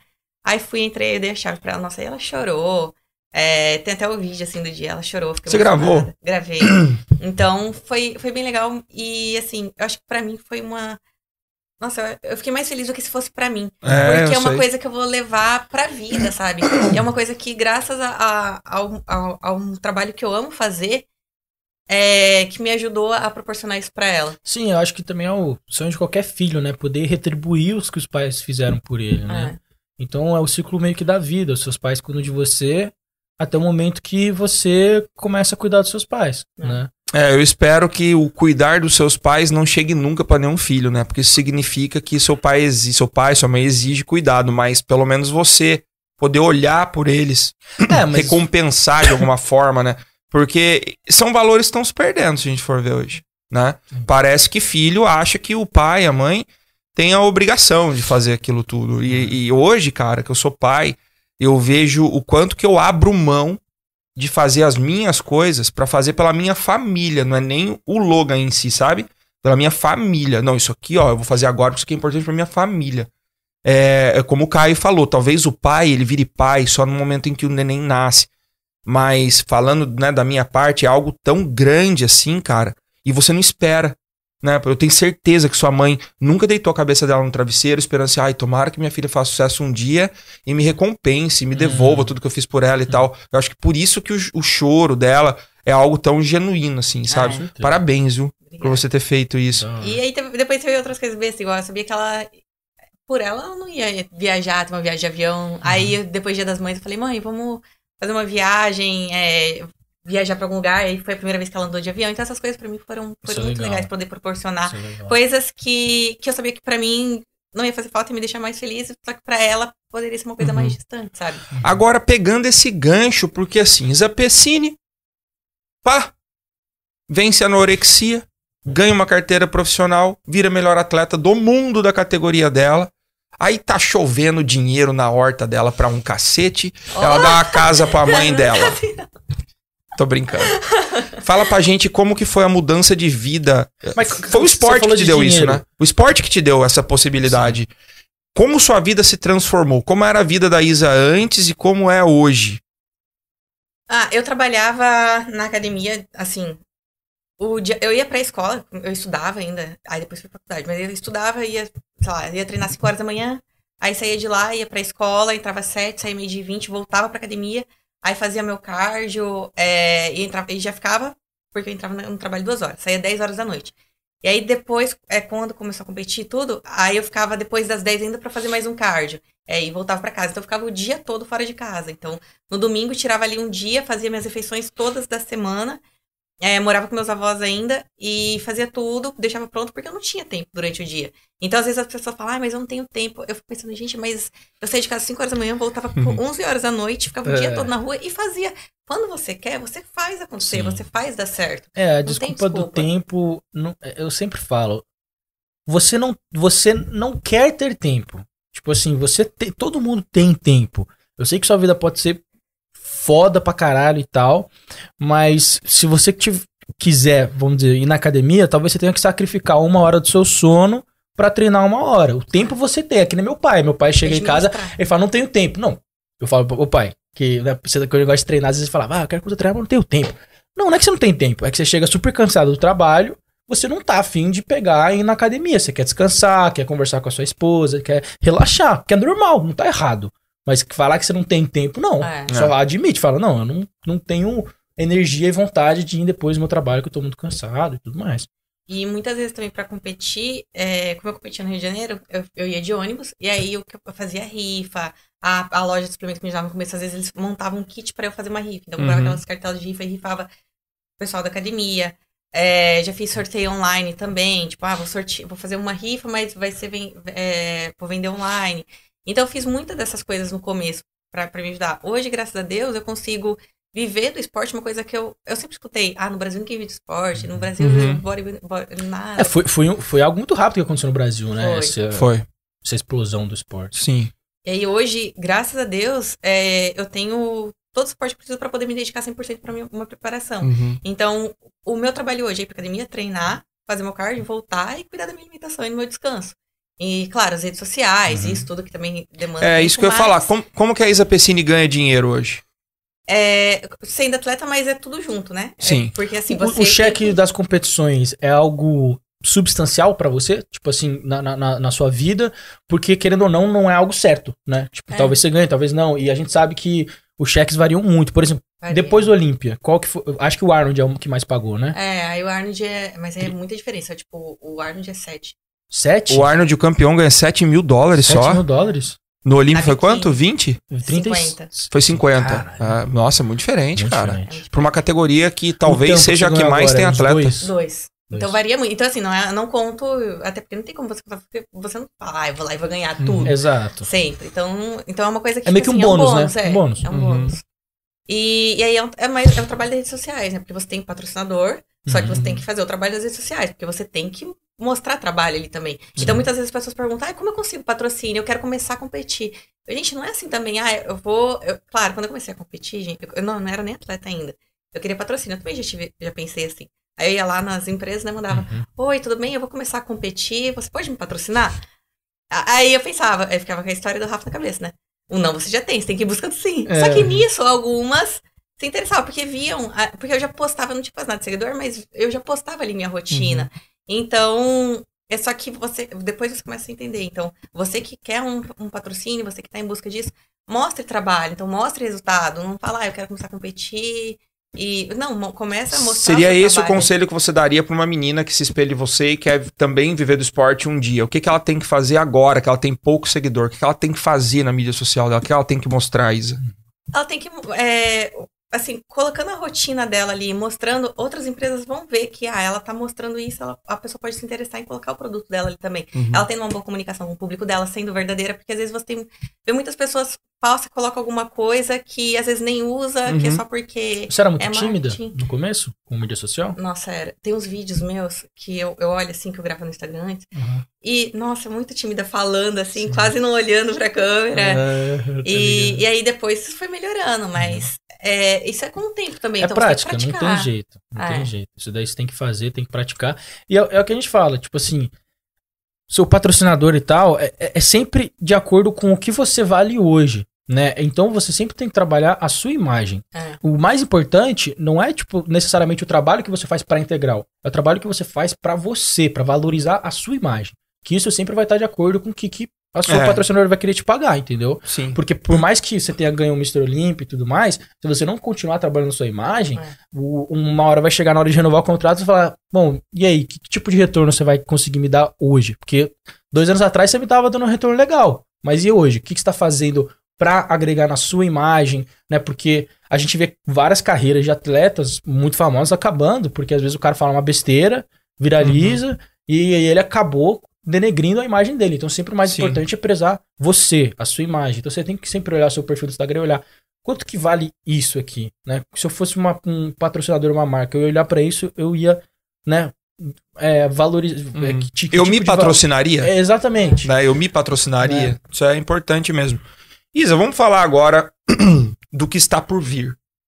Você vai ganhar o Mr. Olímpia esse ano? Com certeza. Eu vou fazer um- uma análise aqui mais fria.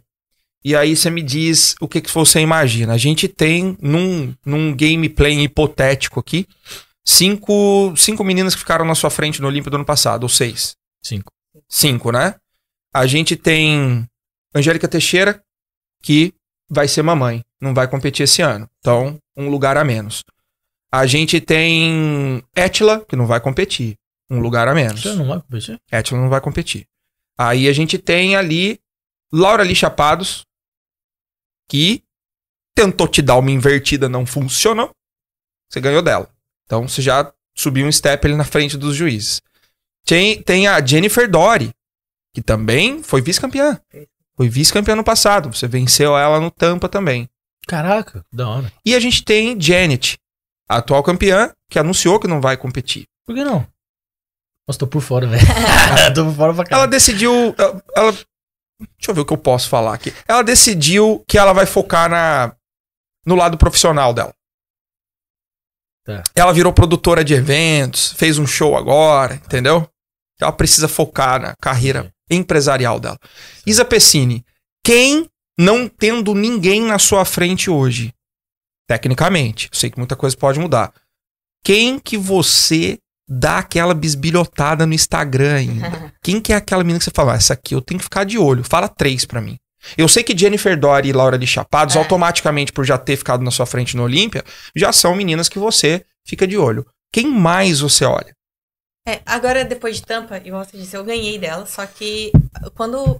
Eu sei porque eu, eu já passei por isso. Então, você quer voltar, melhor ainda. Uhum. É, então, eu tenho sempre que. Eu não posso falar. Eu falei, com certeza, mas é porque eu tenho que pensar assim. é, Sim, porque sim. isso é uma confiança que eu tenho no meu trabalho. Porque eu gostei muito do físico que coloquei em Tampa e foi melhor do que o Arnold e o Olímpia que eu ganhei. Então, você considera o seu melhor físico, então, de tampa? não só eu, quanto os árbitros chegaram ali depois. O Tyler veio falar comigo ele. Você tá melhor do que o Arnold, que você foi campeão. Então foi uma vitória unânime. Foi. Foi Ótimo. unânime e foi.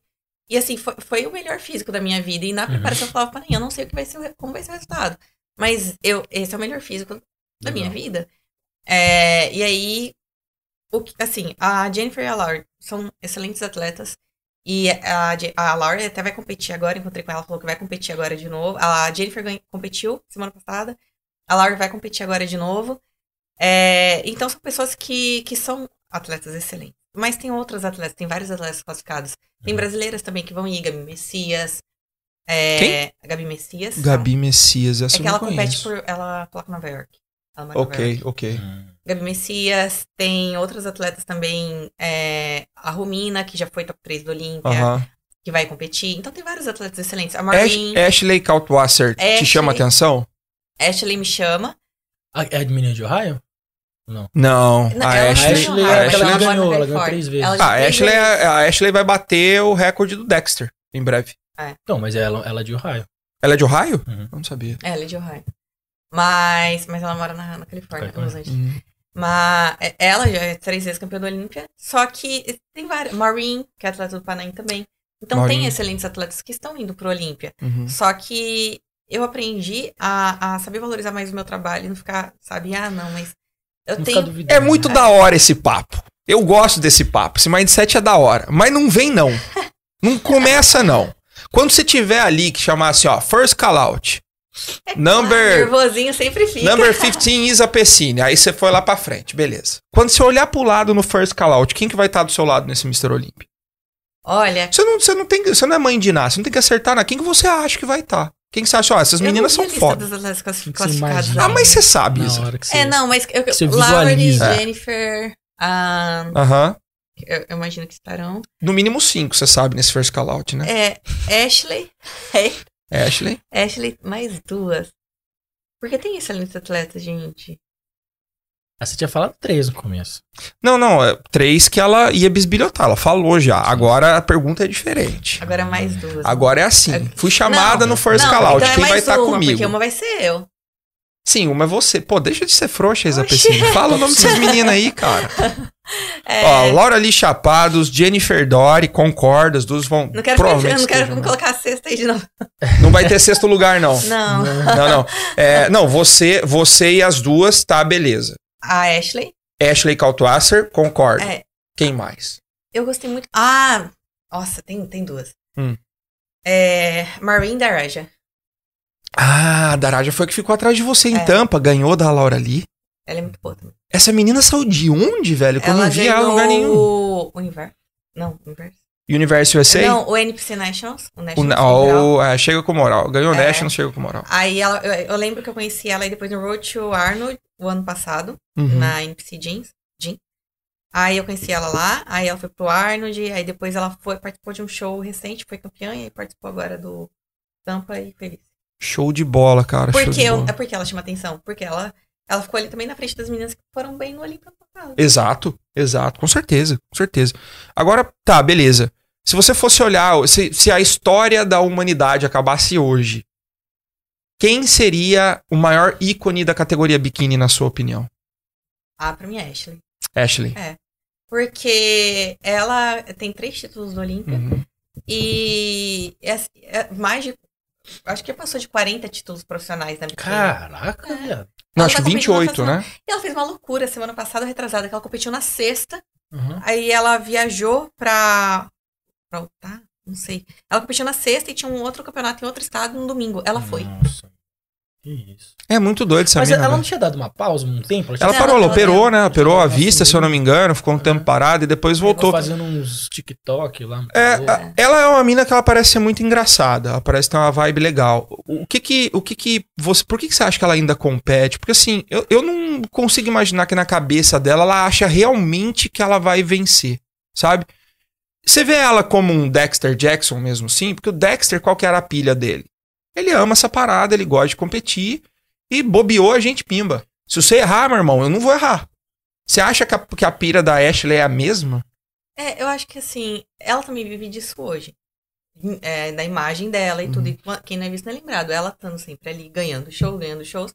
Ela é vista, ela tem, recebe mais propostas. Ela ama. Um- Uma coisa tem que amar, né? Porque senão você Uhum. também não faz. É. Nem fazer isso. Ama competir, mas também porque ela tá sempre sendo vista. E assim, você consegue, eh, acaba recebendo mais propostas. Ah, essa menina tá sempre ganhando. Então vou colocar minha marca ali nela, porque também vai ser vista. tirando as meninas que já as brasileiras, tá? Tirando as meninas que já estão no circuito profissional com alguma exposição, meninas que já estão ganhando show, tá? Tirando essas meninas. Quem do Brasil você acha que nos próximos anos pode ser um nome forte na biquíni? Pode ser já uma profissional que ainda não despontou ou pode ser até uma amadora. Quem que você tem visto que você fala, pô, essas meninas aqui vão se dar bem, cara, se elas estão no caminho certo? Meninas, não me matem, mas eu não tô. Ninguém. Não, não, mentira. Não tem ninguém Não. na, na- Rubens, É quando eu olho não pra teve trás, competição. não vejo Não ninguém. teve competição, muito, Não, é competições recentes. assim. Sim. Então você não tem como saber. Então a quem tá recente é a Maju, que eu vi agora. Maju. Uhum. A Lana também é uma atleta profissional, ela é muito boa. Ela competiu. Ela competiu agora também no México. Pri também. Pri Rodrigues. Rod- Pri Rodrigues. tá? Começou agora. Então são atletas boas, só que elas precisam competir mais Uhum. pra é, detalhar mais o físico, pegar feedback dos árbitros aqui de fora, que elas nunca Sim. vieram para os Estados Unidos. Então, elas precisam vir pra saber dos árbitros aqui também, entendeu? Uhum. Pra conseguir adequar. Muda muito, né, É, Isa? muda, muda muito de árbitro pra árbitro. Preferência, né? É. Uhum. Quem que é o seu público hoje? No Instagram, etc. São atletas, aspirantes atletas? Você tem muito público internacional? De pessoas gring, de, das gringas mesmo? Que eu vejo o pessoal te marcando assim, as gringas, né? Tipo, ah, minha inspiração é a Isa Pessini, tipo, geralmente em inglês, né? É, como é que você vê seu público hoje? Que, que demográfica. É, demográfica? Yeah, demográfica. Demográfica. Ah, não, não. Você disse que o que segue ela? É, É, Que não sei como é hoje. que é o nome disso, cara. grande maioria é mulher.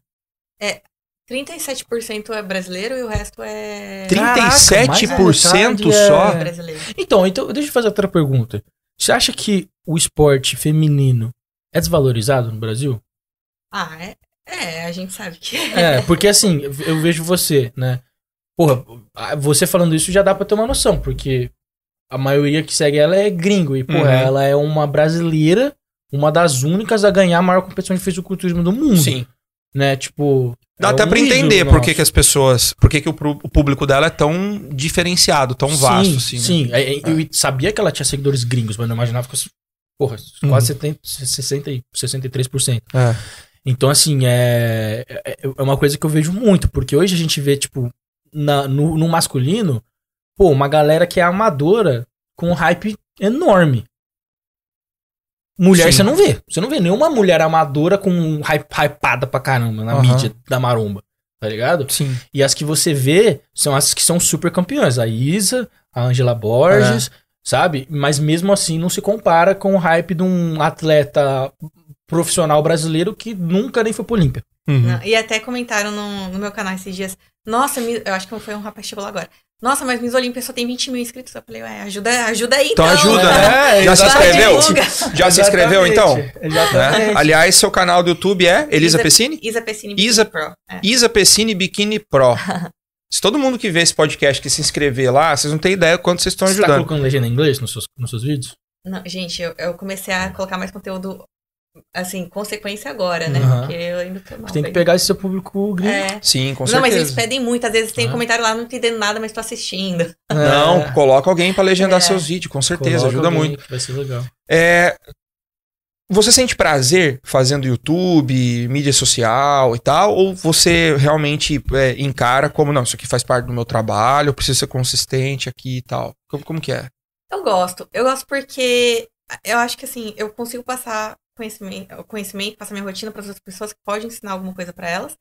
E elas também me, me- me motivam muito. Então, é é uma troca, sabe? Uhum. É, mesmo que, ah, tem vezes que você vê alguma coisa que te chateia, mas isso acontece. Você tá exposto ali você recebe coisa que você gosta e que você não gosta. Só que, é, principalmente depois do, do Olímpia, igual eu falei, teve muita coisa que me chateou, mas teve muito comentário, é muita mensagem de texto, assim, que eu recebi das pessoas, que eu falei, caramba, olha que legal, as pessoas, sabe, um- um- umas mensagens, assim, que Uhum. realmente me tocaram, porque ó, foi uma fase bem, bem difícil, assim, pra mim. Com certeza.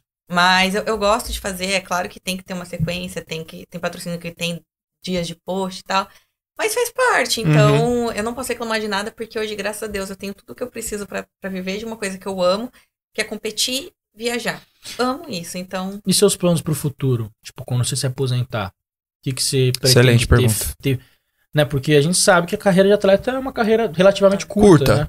É, então, o que, que você pretende ter depois que você se aposentar? Porque, assim, você pode levar a sua carreira para vários lugares, como você falou. Você tem uma parte do seu público que são de pessoas ah, que eram anorexas ou que são e estão se recuperando.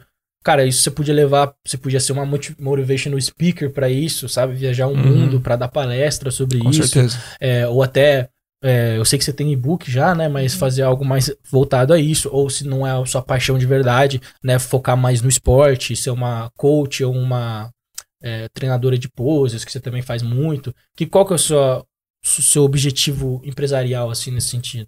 Eu acho que com certeza é, eu iria continuar com alguma coisa relacionada a isso, como é, coach de pose. É, eu tô terminando minha faculdade também a, de educação física, que eu tive que trancar depois do Olímpia, mas Uhum. voltei, tem que terminar. É, tem também a. Eu, eu gosto muito dessa coisa de palestra e de workshop, que foi uma coisa que eu fiz bastante antes da pandemia, só que depois da pandemia Uhum. tinha muita coisa agendada, eu tive que parar. É, e eu queria fazer workshop, essas coisas, falando dessa história, porque eu sei que pode, pode ajudar muitas meninas que passam pelo que eu passei. É, só que também tem. a- Abri agora uma empresa de biquíni que tá começando ainda. É, eu vi. É mesmo? bacana. Biquíni de competição ou biquíni Não, de biquíni. Biquíni praia. de biquíni. dia a dia de praia? Isso é bom. Uau, que Essa eu preciso top, colocar cara. outras modelos lá, porque eu acho que o pessoal pensa que é só pra atleta. É, Sim, Porque é. sou só eu tirando A foto, galera- então. É verdade, é bom se colocar colocar. Porque É, tem isso, né? Tem tem. gente que acha que, ah, pô, a Isa tá promovendo alguma coisa. Ah, é só pra atleta. A É. Isa promoveu uma maquiagem. Ah, é só pra atleta. É, Não. é Victoria's maqui- Secret, as miragens que é só aquelas modelos que usam aquelas. É. Sim. E aí. Como é o nome da linha? É Isa Pessini mesmo? É, Isa, é Isa Pessini Piscina Beachwear. Store, né? Isa O Pessini. site é Pessini Store. Isa Pessini Beachwear. Manda um pra mim que eu posto uma foto no Instagram Isa, Olha, usando o biquíni e eu faço um merchan. Eu tenho certeza que visitas no perfil você vai ter. Vendas não Se sei. tiver biquíni pra beber, eu coloco na Summer. Aí, Olha, ó, que vou, legal. vou fazer. Ó, a ideia de marketing. é. Muito bacana. Ô Isa, agora vamos falar. Vamos, vamos- vamos- vamos falar de coisa que ninguém fala. Eita, vamos Vamos falar de coisa que ninguém fala. Quem que é a atleta? Você não precisa falar nome se não quiser, se ela ainda for muito conhecida. Tem muita atleta pau no cu? Sabe por quê? Vou, vou contextualizar. Mulher é complicado, você sabe. Né, mano? Mulher é complicado. Eu, eu quero que você lembre, assim, quem que foi a, a menina mais gente boa que você já dividiu um backstage? A menina que você falou assim, putz, essa menina aqui era da hora, por mais que ela fosse minha adversária, por mais que eu competisse contra, era gostoso estar com ela ali e tal. E se tinha as pau no cu que você fala, ah, não acredito, essa menina vai estar lá de novo. Tem que Gente. sabotar no backstage. Olha, Jogar sal na Jogar sua um sal na água. Mas sabe dela. o que acontece? Eu acho que isso acontece muito mais no- com brasileiras, porque sabe por quê? Não, não todas. Eu, eu imaginava, eu imaginava. todas. Porque assim, ó. é- Bairrismo. Bairrismo. Que porra é essa? Ué, eu, vamos supor, nós dois vamos entrar numa competição, eu e você. A gente pode até ser brother. Uhum. Mas eu posso perder pra qualquer um lá, menos pra você. Brasileiro é assim. Tipo, se eu ganhar do Caio, já tá bom. Porque pelo menos perante o meu país, eu não sou ruim. Que eu ganhei do cara. Entendeu? Não importa se ficar nós dois em último. É um pensamento imbecil. Hum, Não importa se fique nós dois em último, desde que eu ganhe dele. Eu fico em penúltimo. Entendi. Entendeu? É, mas não todas, porque já Eu sei. de é, backstage excelentes atletas. Mas tem umas que já passaram assim que finge que nem te conhece, entendeu? Tipo, passa, Hum. aí você, oi, a pessoa, ah, oi, não tinha te visto, entendeu? Mas você sabe Hum. que pessoa te viu. Miguezão. Então tem, tem um monte disso. É, mas o- com a- é igual as outras meninas que, nossa, é, dividiu backstage é, com, com Laura e com a Frida, que agora mudou de categoria. Uhum. É, é- é divertido, é gostoso. É que assim, o momento do backstage pra mim, até eu já ouvi comentário, ah, Isa, você não sai muito nas fotos. É porque ali é o momento Tá que eu tô focando e tô concentrando. Uhum. Então, a- talvez ali depois das prévias para Uhum. sinais, é o momento que eu me descontraio mais. Mas pras prévias é o momento que eu fico mais concentrada, mais na minha ali, mais Você reservada. fez, cê- Eu você pode dizer que você fez amigas né, na sua categoria? Eu fiz colegas, é. Colegas. Amigas, assim, eu acho que foi mais com as, as minhas alunas de pose.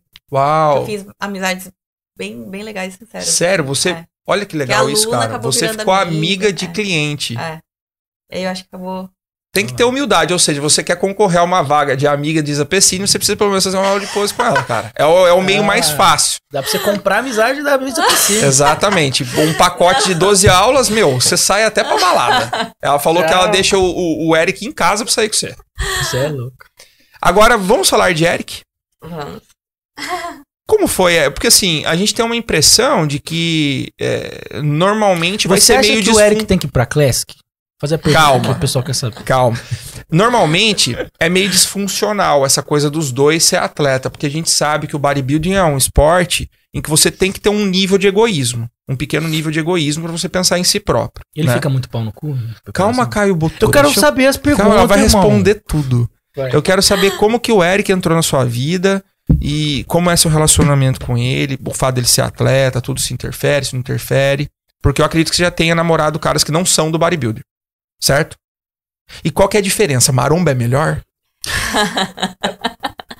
Não, Fala que não pra você ver, o cara tá aqui. É, é assim, o Eric, quando a gente começou, a gente conhe... já, se, já tinha se visto em outras competições e tudo, mas nunca tinha conversado. E aí depois o Arnold Classic Ohio em 2019 foi onde a gente se encontrou várias vezes ali na recepção do hotel. A gente conversou um pouco mais, depois continuou conversando é, pela, por Instagram, mensagem, essas coisas. E aí depois do Muscle Contest em São Paulo, que eu competi, aí eu ganhei e tudo, aí depois a gente foi jantar, né? Um- os amigos. Quem tomou a iniciativa? Não, aí foi. foi Ah, foi isso, uma é isso. o primeiro é. encontro foi. o- ah, Um- Tá. Uma galera, tá. assim.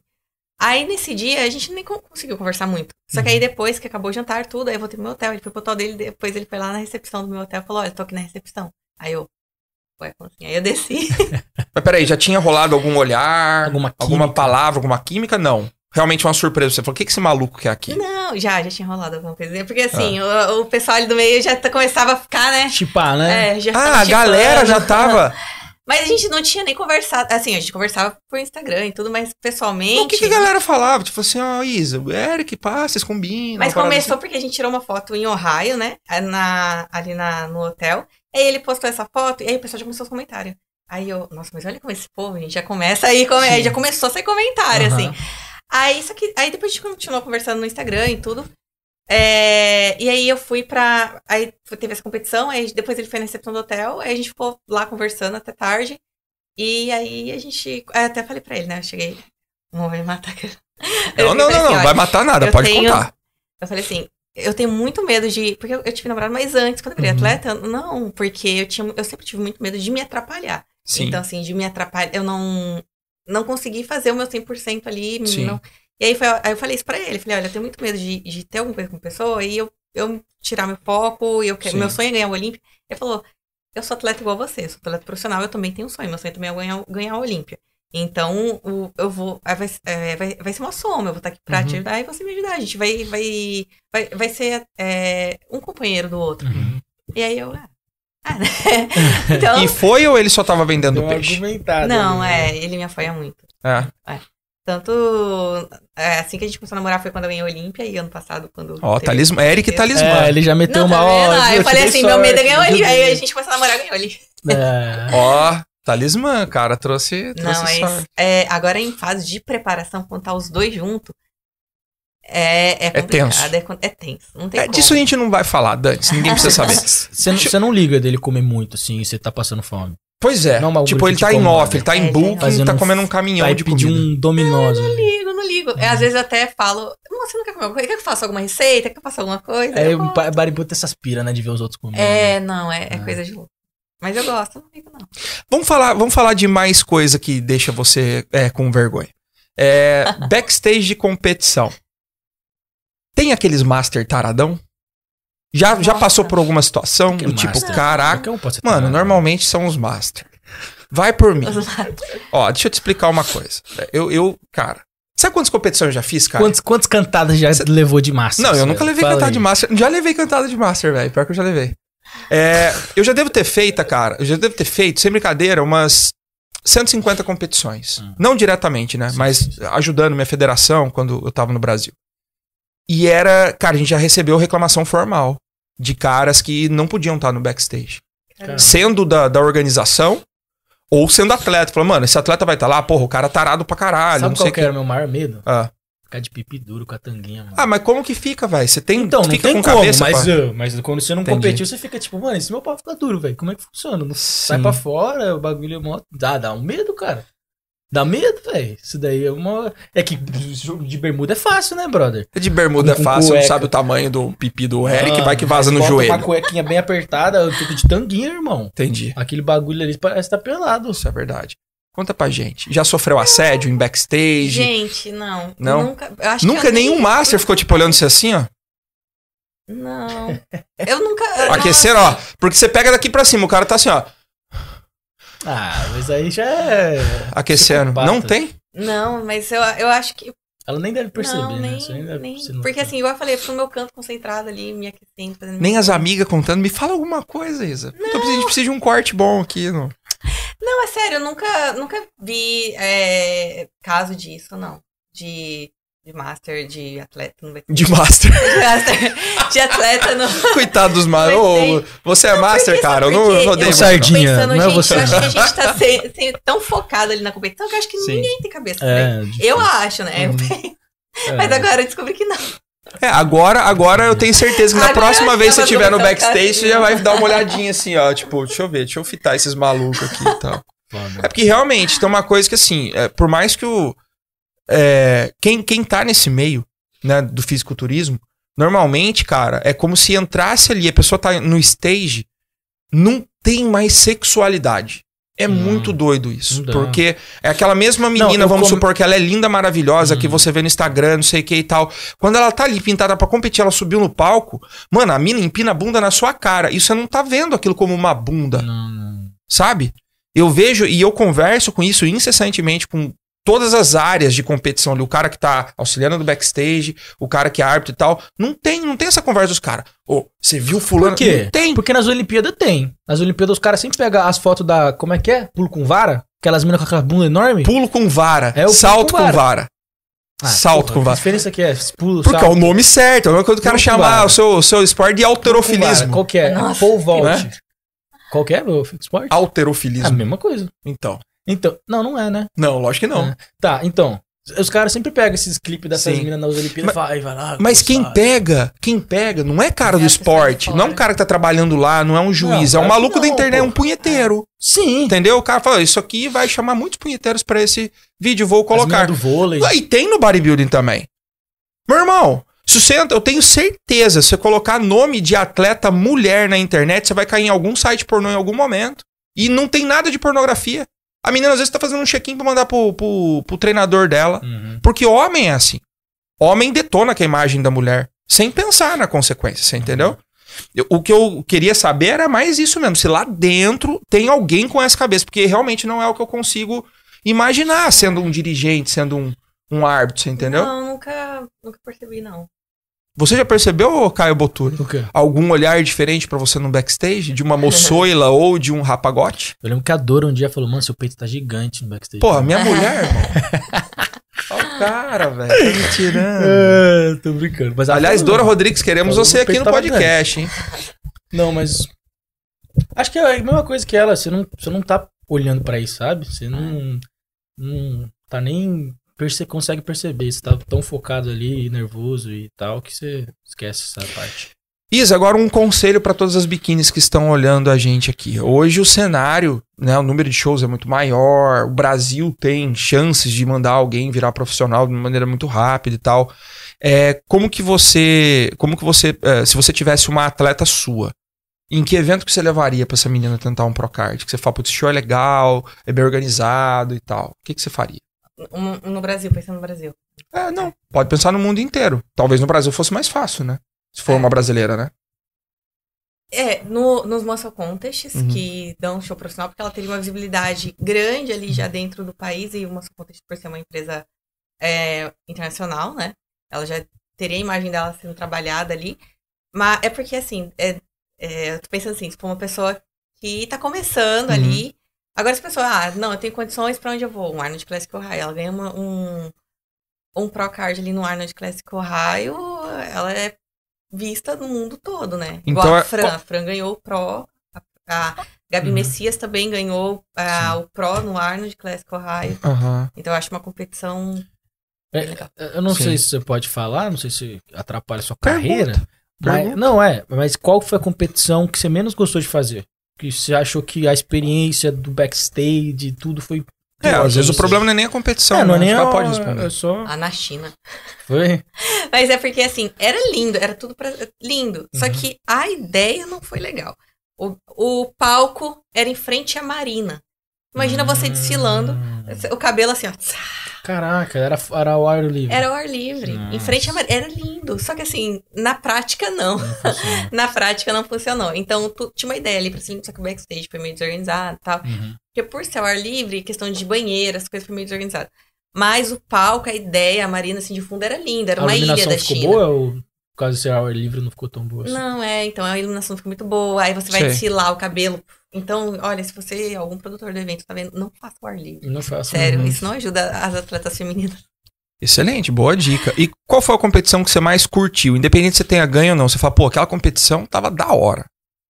Ah, assim, tem dos abertos. Tirando o Olímpia. É, tirando, porque assim, tem o Olímpica Que é a uma organização. puta organização. A Arnold também, a organização é Uhum. im- impecável. Você tem várias salinhas de backstage e as atletas têm uma, uma mesinha é, como se fosse uma penteadeira com um espelho, aquelas Fazer luzes maquiagem. de Todo atleta né? tem a sua no Arnold? Tem várias, aí as atletas, mas assim, normalmente sempre tem uma pra cada atleta. Uau. Porque não são muitas atletas, agora É, são só 10. É, são convidados. É. né? E E aí, das outras. Nossa, as competições de Team Garden também foi umas competições. que eu venci- A Legal. Team Garden Productions, eu gostei muito. Porque é, é- é bem. é, a luz do palco é maravilhosa, é, Uhum. um campeonato muito bonito. Uhum. E também os, os. Muscle Contest. Você tem alguma. Como é que é o nome, mano? Não é simpatia, é tipo. Ai, Preferência? Não, veio na, veio na minha cabeça e foi embora. É tipo, qual- é quase essa palavra. É, vamos dizer, ritual que você faz. Superstição. Superstição que você tem pra competir, alguma coisa que você sempre tem que fazer. Tipo, apaga a luz Tipo, do quarto tem 30 que- vezes antes de sair da competição. Sempre da- do lado direito da cama, sei lá, qualquer coisa. Nikola ser. Tesla girava os dedos do pé 100 vezes antes de dormir. Quem, quantas? Nikola Tesla girava os dedos do pé 100 vezes antes de dormir todos os O que dias. que gira? Só fica mexendo? Sei assim? lá, acho que ele fazia cinco dedão, mano. Não, velho. Sei lá. Ué, tá verdade, tá na biografia dele, cara. Caramba. Foi um dos maiores gênios da humanidade. Será que eu tenho que fazer isso pra ficar Não sei, você tá perdendo. E se não tem uma mania dessa, Eu tá já tô perdendo. girando meu pé aqui. Já começou? Já Ah, comecei. já saiu na frente. Você tem alguma superstição? Ah, mas vai ver que ele faz isso pra dormir, que nem contar carneirinho, contar um. Pode ser? dois. Pode ser. Ah, eu tenho minhas manias ali, igual a pintura, eu gosto de ficar com uma calça larga, uma camisa larga pra dormir, dormir sempre, sempre com a mão aqui não, porque senão depois eu acordo tá sujo. Uhum. Dormir assim, aí Caraca. maquiagem, cabelo, eu gosto de fazer com a mesma pessoa. Sério? Agora no Arnold não vai ter, então eu já tô tipo assim, me preparando psicologicamente pra isso. Quem é? É, a Liquid empresa- Sunrays? Não, é Protan? a Protan de pintura, mas Ah. de maquiagem e cabelo é a Ah, tá. Maquiagem de cabelo. é, é que tem a empresa, só que eu, eu falo mais com as meninas mesmo, que é Sim. a, a Kenzie e a Nick, que fazem o cabelo. Ah, quem disse que era atleta? Não, não, disse Kim? Não. não. Não? Ah, tá. Elas nunca competiram, mas é uma- os- Ah. eles as- elas fazem assim. Mas então não é nem não é nenhuma superstição, é só uma preferência É, mesmo, não, porque te dá segurança. Aí antes de subir no palco, eu vou no cantinho assim, faço coração e dá. Como é que você, Entendi. você carba pra subir? Gente, essa foi a primeira. Tampa foi a primeira competição que eu carbei. Eu É? tô carbando até hoje, né? Caraca. Mas você carbou com o quê? Não, mas limpo. Limpo. Arroz, arroz e arroz. Qual que é a salmão. refeição que você mais tem vontade de comer depois que você compete? Agora, nenhuma. Porque, Nenhuma? nossa, minha dieta tá muito boa. É. Caraca. O que eu mais gosto de comer é arroz branco, salmão e legumes. Aí o que aconteceu? Na preparação Salmão? agora pra tampa, é, a- na- o Panaim, ele nunca, nunca, cinco anos de trabalhando junto, ele nunca colocou salmão na dieta, ele sabe que eu amo salmão. Então, pós-competição, meu desejo era salmão, arroz e legumes. Aí agora na preparação de tampa, no- eu- teve várias vezes na semana que eu tive que fazer refeed de dois dias. Com Uhum. carbo alto, gordura. Aí ele colocava arroz, O que, que é salmão. carbo alto pra você? Pra mim, é tipo. Os, os carboidratos foram duas refeições de 150 de arroz e uma de 100. É, carbo alto. Cozido. O Eric tá Mas, lá no fundo, galera. O Eric tá lá no fundo. Ele tava aqui de boinha no celular, que ela falou e ele virou assim. Coitado. Tipo, ele acabou de comer isso que ela falou tudo do carbo up dela, comeu numa refeição. Low carb. Ericão, é. terça-feira você tá aqui? Podemos Terça eu não- confirmar? terça Não, não consigo. Terça não consegue? Não. Cusão. Se quiser fazer, eu. Né? Não, eu vou esperar você, Caio Botura. Eu gosto da sua presença. Quinta-feira, Eric Wildberger. Wildberger, assim que fala? Wildberger. Viu. Viu? Viu? De onde vem seu nome, cara? Qual a origem? É alemão. né? Berger, Berger é montanha, né? E o Wild é. Eric Wildberger estará aqui conosco na próxima quinta-feira. Já preparem os seus motores aí, deixa marcado na sua agenda. Isa, você nunca tinha carbado, então, até essa competição? Como Não, que era a sua finalização os últimos dias? Sempre variava. Aí, pra alguma competição ou outra, aí o Panaim mandava comer um hambúrguer. Mas dependia, não era. Na todas. sexta, um dia antes. Isso, na, Tá. um dia antes, na noite anterior. Mas não sempre. Então, assim, sempre dependeu muito. Teve competição que não, manteve. Uhum. E foi carbo alto porque normalmente a minha dieta fica 70 gramas de arroz por dia, cozido, ou duas de 70. Só que aí pra tampa, a gente, como eu cheguei no meu peso, um, um quilo acima do peso de palco duas semanas antes da competição, então a gente, é, duas vezes por semana a gente tava fazendo esses refeeds. Sim. É, que aí aumentava mais a quantidade, colocava salmão. E aí agora, pós-tampa, a minha dieta agora tá, tá bem variada. Então, Uhum. carne, fazia anos que eu não comia carne na dieta. Então aí tem a, a minha, minha, meu café da manhã, que é aveia, ovos. Aí depois é arroz com carne, aí depois arroz com frango, Uhum. aí depois a tilápia com amêndoas, depois arroz com tilápia, e depois salmão, abacate Bastante e carbo no dia, então, você tá comendo. É, agora eu tô. Sim. E, Porque te- e tem alguma coisa, assim, que o Panaim faz, que você sabe que ele só faz quando as coisas não estão tão bem? e Isso te assusta um pouco? Fala assim, tipo, Pô, eu sei que se ele fizer isso aqui, mano, é que não tá indo pra direção que ele quer. Mano, ah, na, ulti- se na última semana da Ah. competição, eu tiver que fazer cardio e jejum, treino, cardio pós-treino, mais um treino de tarde. Como é que é? Ah. Cardio em jejum, treino, cardio pós-treino. E mais um treino de tarde. Caralho, Aí é porque não tá indo bem, não. É que ele quer mandar gastar Quanto tempo energia. de cardio? Aí ele fala, quanto você quer? Mentira, ele fala Quanto você 30. aguenta? É, ele fala 30, mas aí no do Olímpia, aí ele falou assim, o quanto você... Não, o quanto, tá. o quanto é? Eu falei, uma hora, ele, tá bom. Era pra ser Uma duas. hora. É, esperava que você fosse falar três. Não, é porque ele, ele manda sempre 30. Então, Aham, tipo, sim. quando ele manda fazer. Aí, nessa, agora, foi assim, agora eu tô com 5. Eu subi em tampa com 56 quilos. 56, é, mais ou menos. É, e aí eu tô com 58. Só que tava assim, 58, 57,5, 58, 57,5. E aí ele diminuiu, ele aumentou, aí ele foi aumentando aos poucos, né? Ele passou uma dieta, só que aí o peso tava caindo, aí foi pro 57,5. Aí ele subiu mais um pouco e falou, vamos manter isso porque é 2 quilos acima do, do palco. E Uhum. falta 5 semanas pra Ohio. Uhum. E então ele colocou Pra mais. Ohio? É, eu vou pra Ohio. Vai ter Ela vai competição em co- Ohio? O Arnold? Caralho, eu tô viajando, Vai mano. ter o sério? Que Arnold. isso, cara? Mas, Arnold. eles adiaram então, né? É, É, eles, eles é, refizeram a Caraca, data, né? Não sabia que tem o Vai Arnold. ter o Arnold não, dia mano. 25 de setembro. Você vai fazer o no- Arnold e depois o Olímpia. O Olímpia Duas que dia que é? É outubro. Outubro, dia 9. Outubro. Duas semanas. Ô, Isa, o Ah. quanto você acha que o Arnold. Porque você vai, é certo, né? Você acha que isso pode te ajudar mais ou te atrapalhar indo lá? Então, é muito próximo. Porque você tá do correndo um risco, né? É. Você tá assumindo um risco. Você tá assumindo um risco de ir no Arnold e perder. E essa pessoa, e as pessoas, se alguém ganhar de você lá, essa pessoa chega com um credenciamento no Olímpia gigantesco. Tem os dois lados. Pra Tampa eu também tava, né? Só que Sim. aí tem, tem os dois lados. Eu tô correndo o risco de Mas chegar se e ela perder, eu tô chegar e chegando e ganhar- ganhar. Não, claro, é isso que eu tô É. falando, é um risco. É, a tendência é que você vença. A tendência é que você vença. Mas assim, Qual, assim, mas qual que é o motivo de fazer o Arnold? Porque você já tem o título do Arnold. Então não é Já. porque, tipo, ah, eu quero ganhar um Arnold. É por. não, é por porque algo- assim, Tem algum motivo especial? as duas maiores competições do fisiculturismo profissional. Você quer Arnold sempre e fazer elas. Sempre que você tiver a oportunidade de fazer, você quer fazer. É. Arnold e Olímpia. E tem aquela coisa, né? Se você chega lá e vence, porra, aí pra te tirar um título de Olímpia em duas semanas, mano, Não. os caras têm que realmente querer. Né? É, mas e se caso alguma coisa, tipo, ah, não, não dê, aí você tem também ali um feedback pra trabalhar em duas É, é, semanas. legal que também você, né, consegue Uhum. entender. Quem que tá nesse line-up do, do Arnold? Arnold, Vamos abrir aqui? é, é Vamos abrir aqui. Romina, eu. São 10. Eu, Romina, Gabi. Como é que consegue esse convite pro Arnold? Você tem que ter ganhado algum campeonato profissional ou ter ficado top 3 Uhum. e mandar uma. Eles abrem uma data específica lá, Pra você- eles avisam é pra Entendi. você aplicar, é. Entendi. Aí você aplica e eles. Não é tipo que nem o Olímpia, que se você ganhar um Arnold, você pode ir quando você Não, quiser. aí você tem que mandar a solicitação e eles vão convidar. Entendi. Aí esse ano eles convidaram 10. Legal. Vamos ver se a gente consegue abrir aqui. 2020, é... não, quero 2021, cara. É, Mas, mas assim, do, do, do, do top 6 do ano passado, quem tá? Ó, vai estar. Tá... Vamos lá. Eu, a Laura, a Jennifer, a Romina, a Gabi Messias. Nossa, tem mais cinco, aí eu não lembro das outras cinco. Sim. Mas já- a Laura Lee e a Jennifer estarão. Estarão. Estarão. Estarão. Ah, top. É, eu, eu acho que vai ser um, um belo aquecimento pro Mr. Olympia esse Arnold Classic. Mas no Tampa ficaram. Nós tudo postava mini Olímpia, mini Olímpia, mini Olímpia, mini Arnold Olímpia, porque realmente foi, né? Uhum. Foi um mini. Assim, Sim, pessoal, né? com certeza. como isso.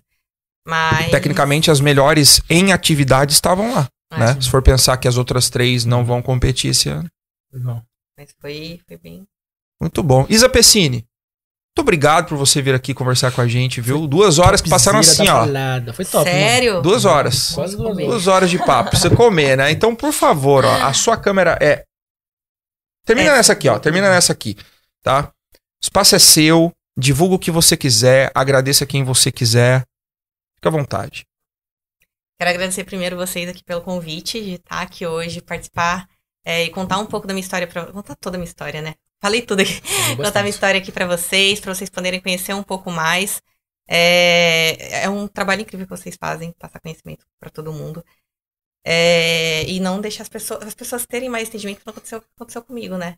Não uhum. tinha entendimento e acabei indo para um rumo que não era muito legal no começo, até descobrir como fazer dieta e tudo. Ah, quero agradecer também ao meu treinador Ricardo Panaim, todo o trabalho que vem sendo feito e agora com tudo pro Arnold, pro Olímpia. Agradecer meus patrocinadores, principalmente Integral Médica, por estar dando todo o suporte para eu estar aqui é, e representar o nosso país da melhor forma. E também todo mundo que me acompanha, todo mundo que manda mensagem, que tá aí torcendo, vibrando, que manda mensagem lá todo dia, que se motiva e se inspira com o meu trabalho, com o que eu posto, e como eu falo, é sempre uma troca. Eu posto, vocês me mandam uma mensagem também, então é uma coisa sempre em conjunto. Obrigado mesmo por todo mundo que me acompanha. Continue aí me acompanhando nas redes sociais, meu canal do YouTube, meu Instagram. E também vão lá dar uma olhadinha no site da minha loja de biquíni, porque tá tudo na promoção. Ó, os brasileiros ficaram passaram vergonha. Vocês têm que deixar o Instagram dela 50-50 pelo menos, hein, mano? Ó, Com tá certeza. vendo, gente? é. Nossa, ó, 37% brasileiro. 37, Eu, eu também levei um susto, porque a outra vez que fui olhar tava meio a meio, aí depois eu entrei 37. Pô, mas eu não, na moral, não acho ruim, não. Acho eu um não, puta não é mérito ruim. dela. Eu ela acho nada ruim, mas eu acho, eu não esperava, mano. Também não esperava, não. Esperava. Não, não esperava, não. Caião, suas últimas palavras, considerações aí pra essa galera marota que está te assistindo. Mano, é isso. Segundo episódio do MCast. Muito obrigado a todo mundo que compareceu. É, se teve qualquer problema técnico aí, sabe que vai melhorar. A gente tá começando agora. Mas foi um puta bate-papo bem interessante. Eu gostei bastante. A Isa, como vocês sabem, né, velho, é um ícone é, do esporte brasileiro. Então vai lá, segue ela, apoia ela nas nossas próximas competições. E a gente vai ver a volta da Fênix, né? Agora pro Mr. Olímpio. Então é isso aí. Com certeza. Pessoal, vocês não são inscritos no canal ainda da Universidade Maromba, se inscrevam. Aqui é a casa do UMCast, o podcast que nós criamos e que sempre estará aqui, sempre disponível para todos vocês, mesmo não sendo alunos da Universidade Maromba, mas se você quer melhorar o seu repertório de conhecimento sobre musculação, quer melhorar os seus treinamentos, sua dieta, tudo, ou se você é profissional e quer melhorar a sua vida profissional também, a Universidade Maromba tem os melhores professores faça parte, o link está aqui na descrição. Isa, últimas palavras minhas para você. Eu tenho um orgulho imenso da gente ter uma atleta vencendo as categorias que seja assim como você, sabe? Que guarde ainda aquela coisa do interior, aquela coisa de uma menina que quer conquistar os próprios sonhos e tal, que saiba olhar para os lados e ver o que, que é melhor para a categoria, que saiba olhar para sua família e reconhecer o quanto eles já fizeram para você, entendeu? Você é um exemplo. Eu acho que você é uma excelente embaixadora para o nosso esporte, que você continue tendo êxito e que você traga esse Olímpico para a gente esse ano, tá bom?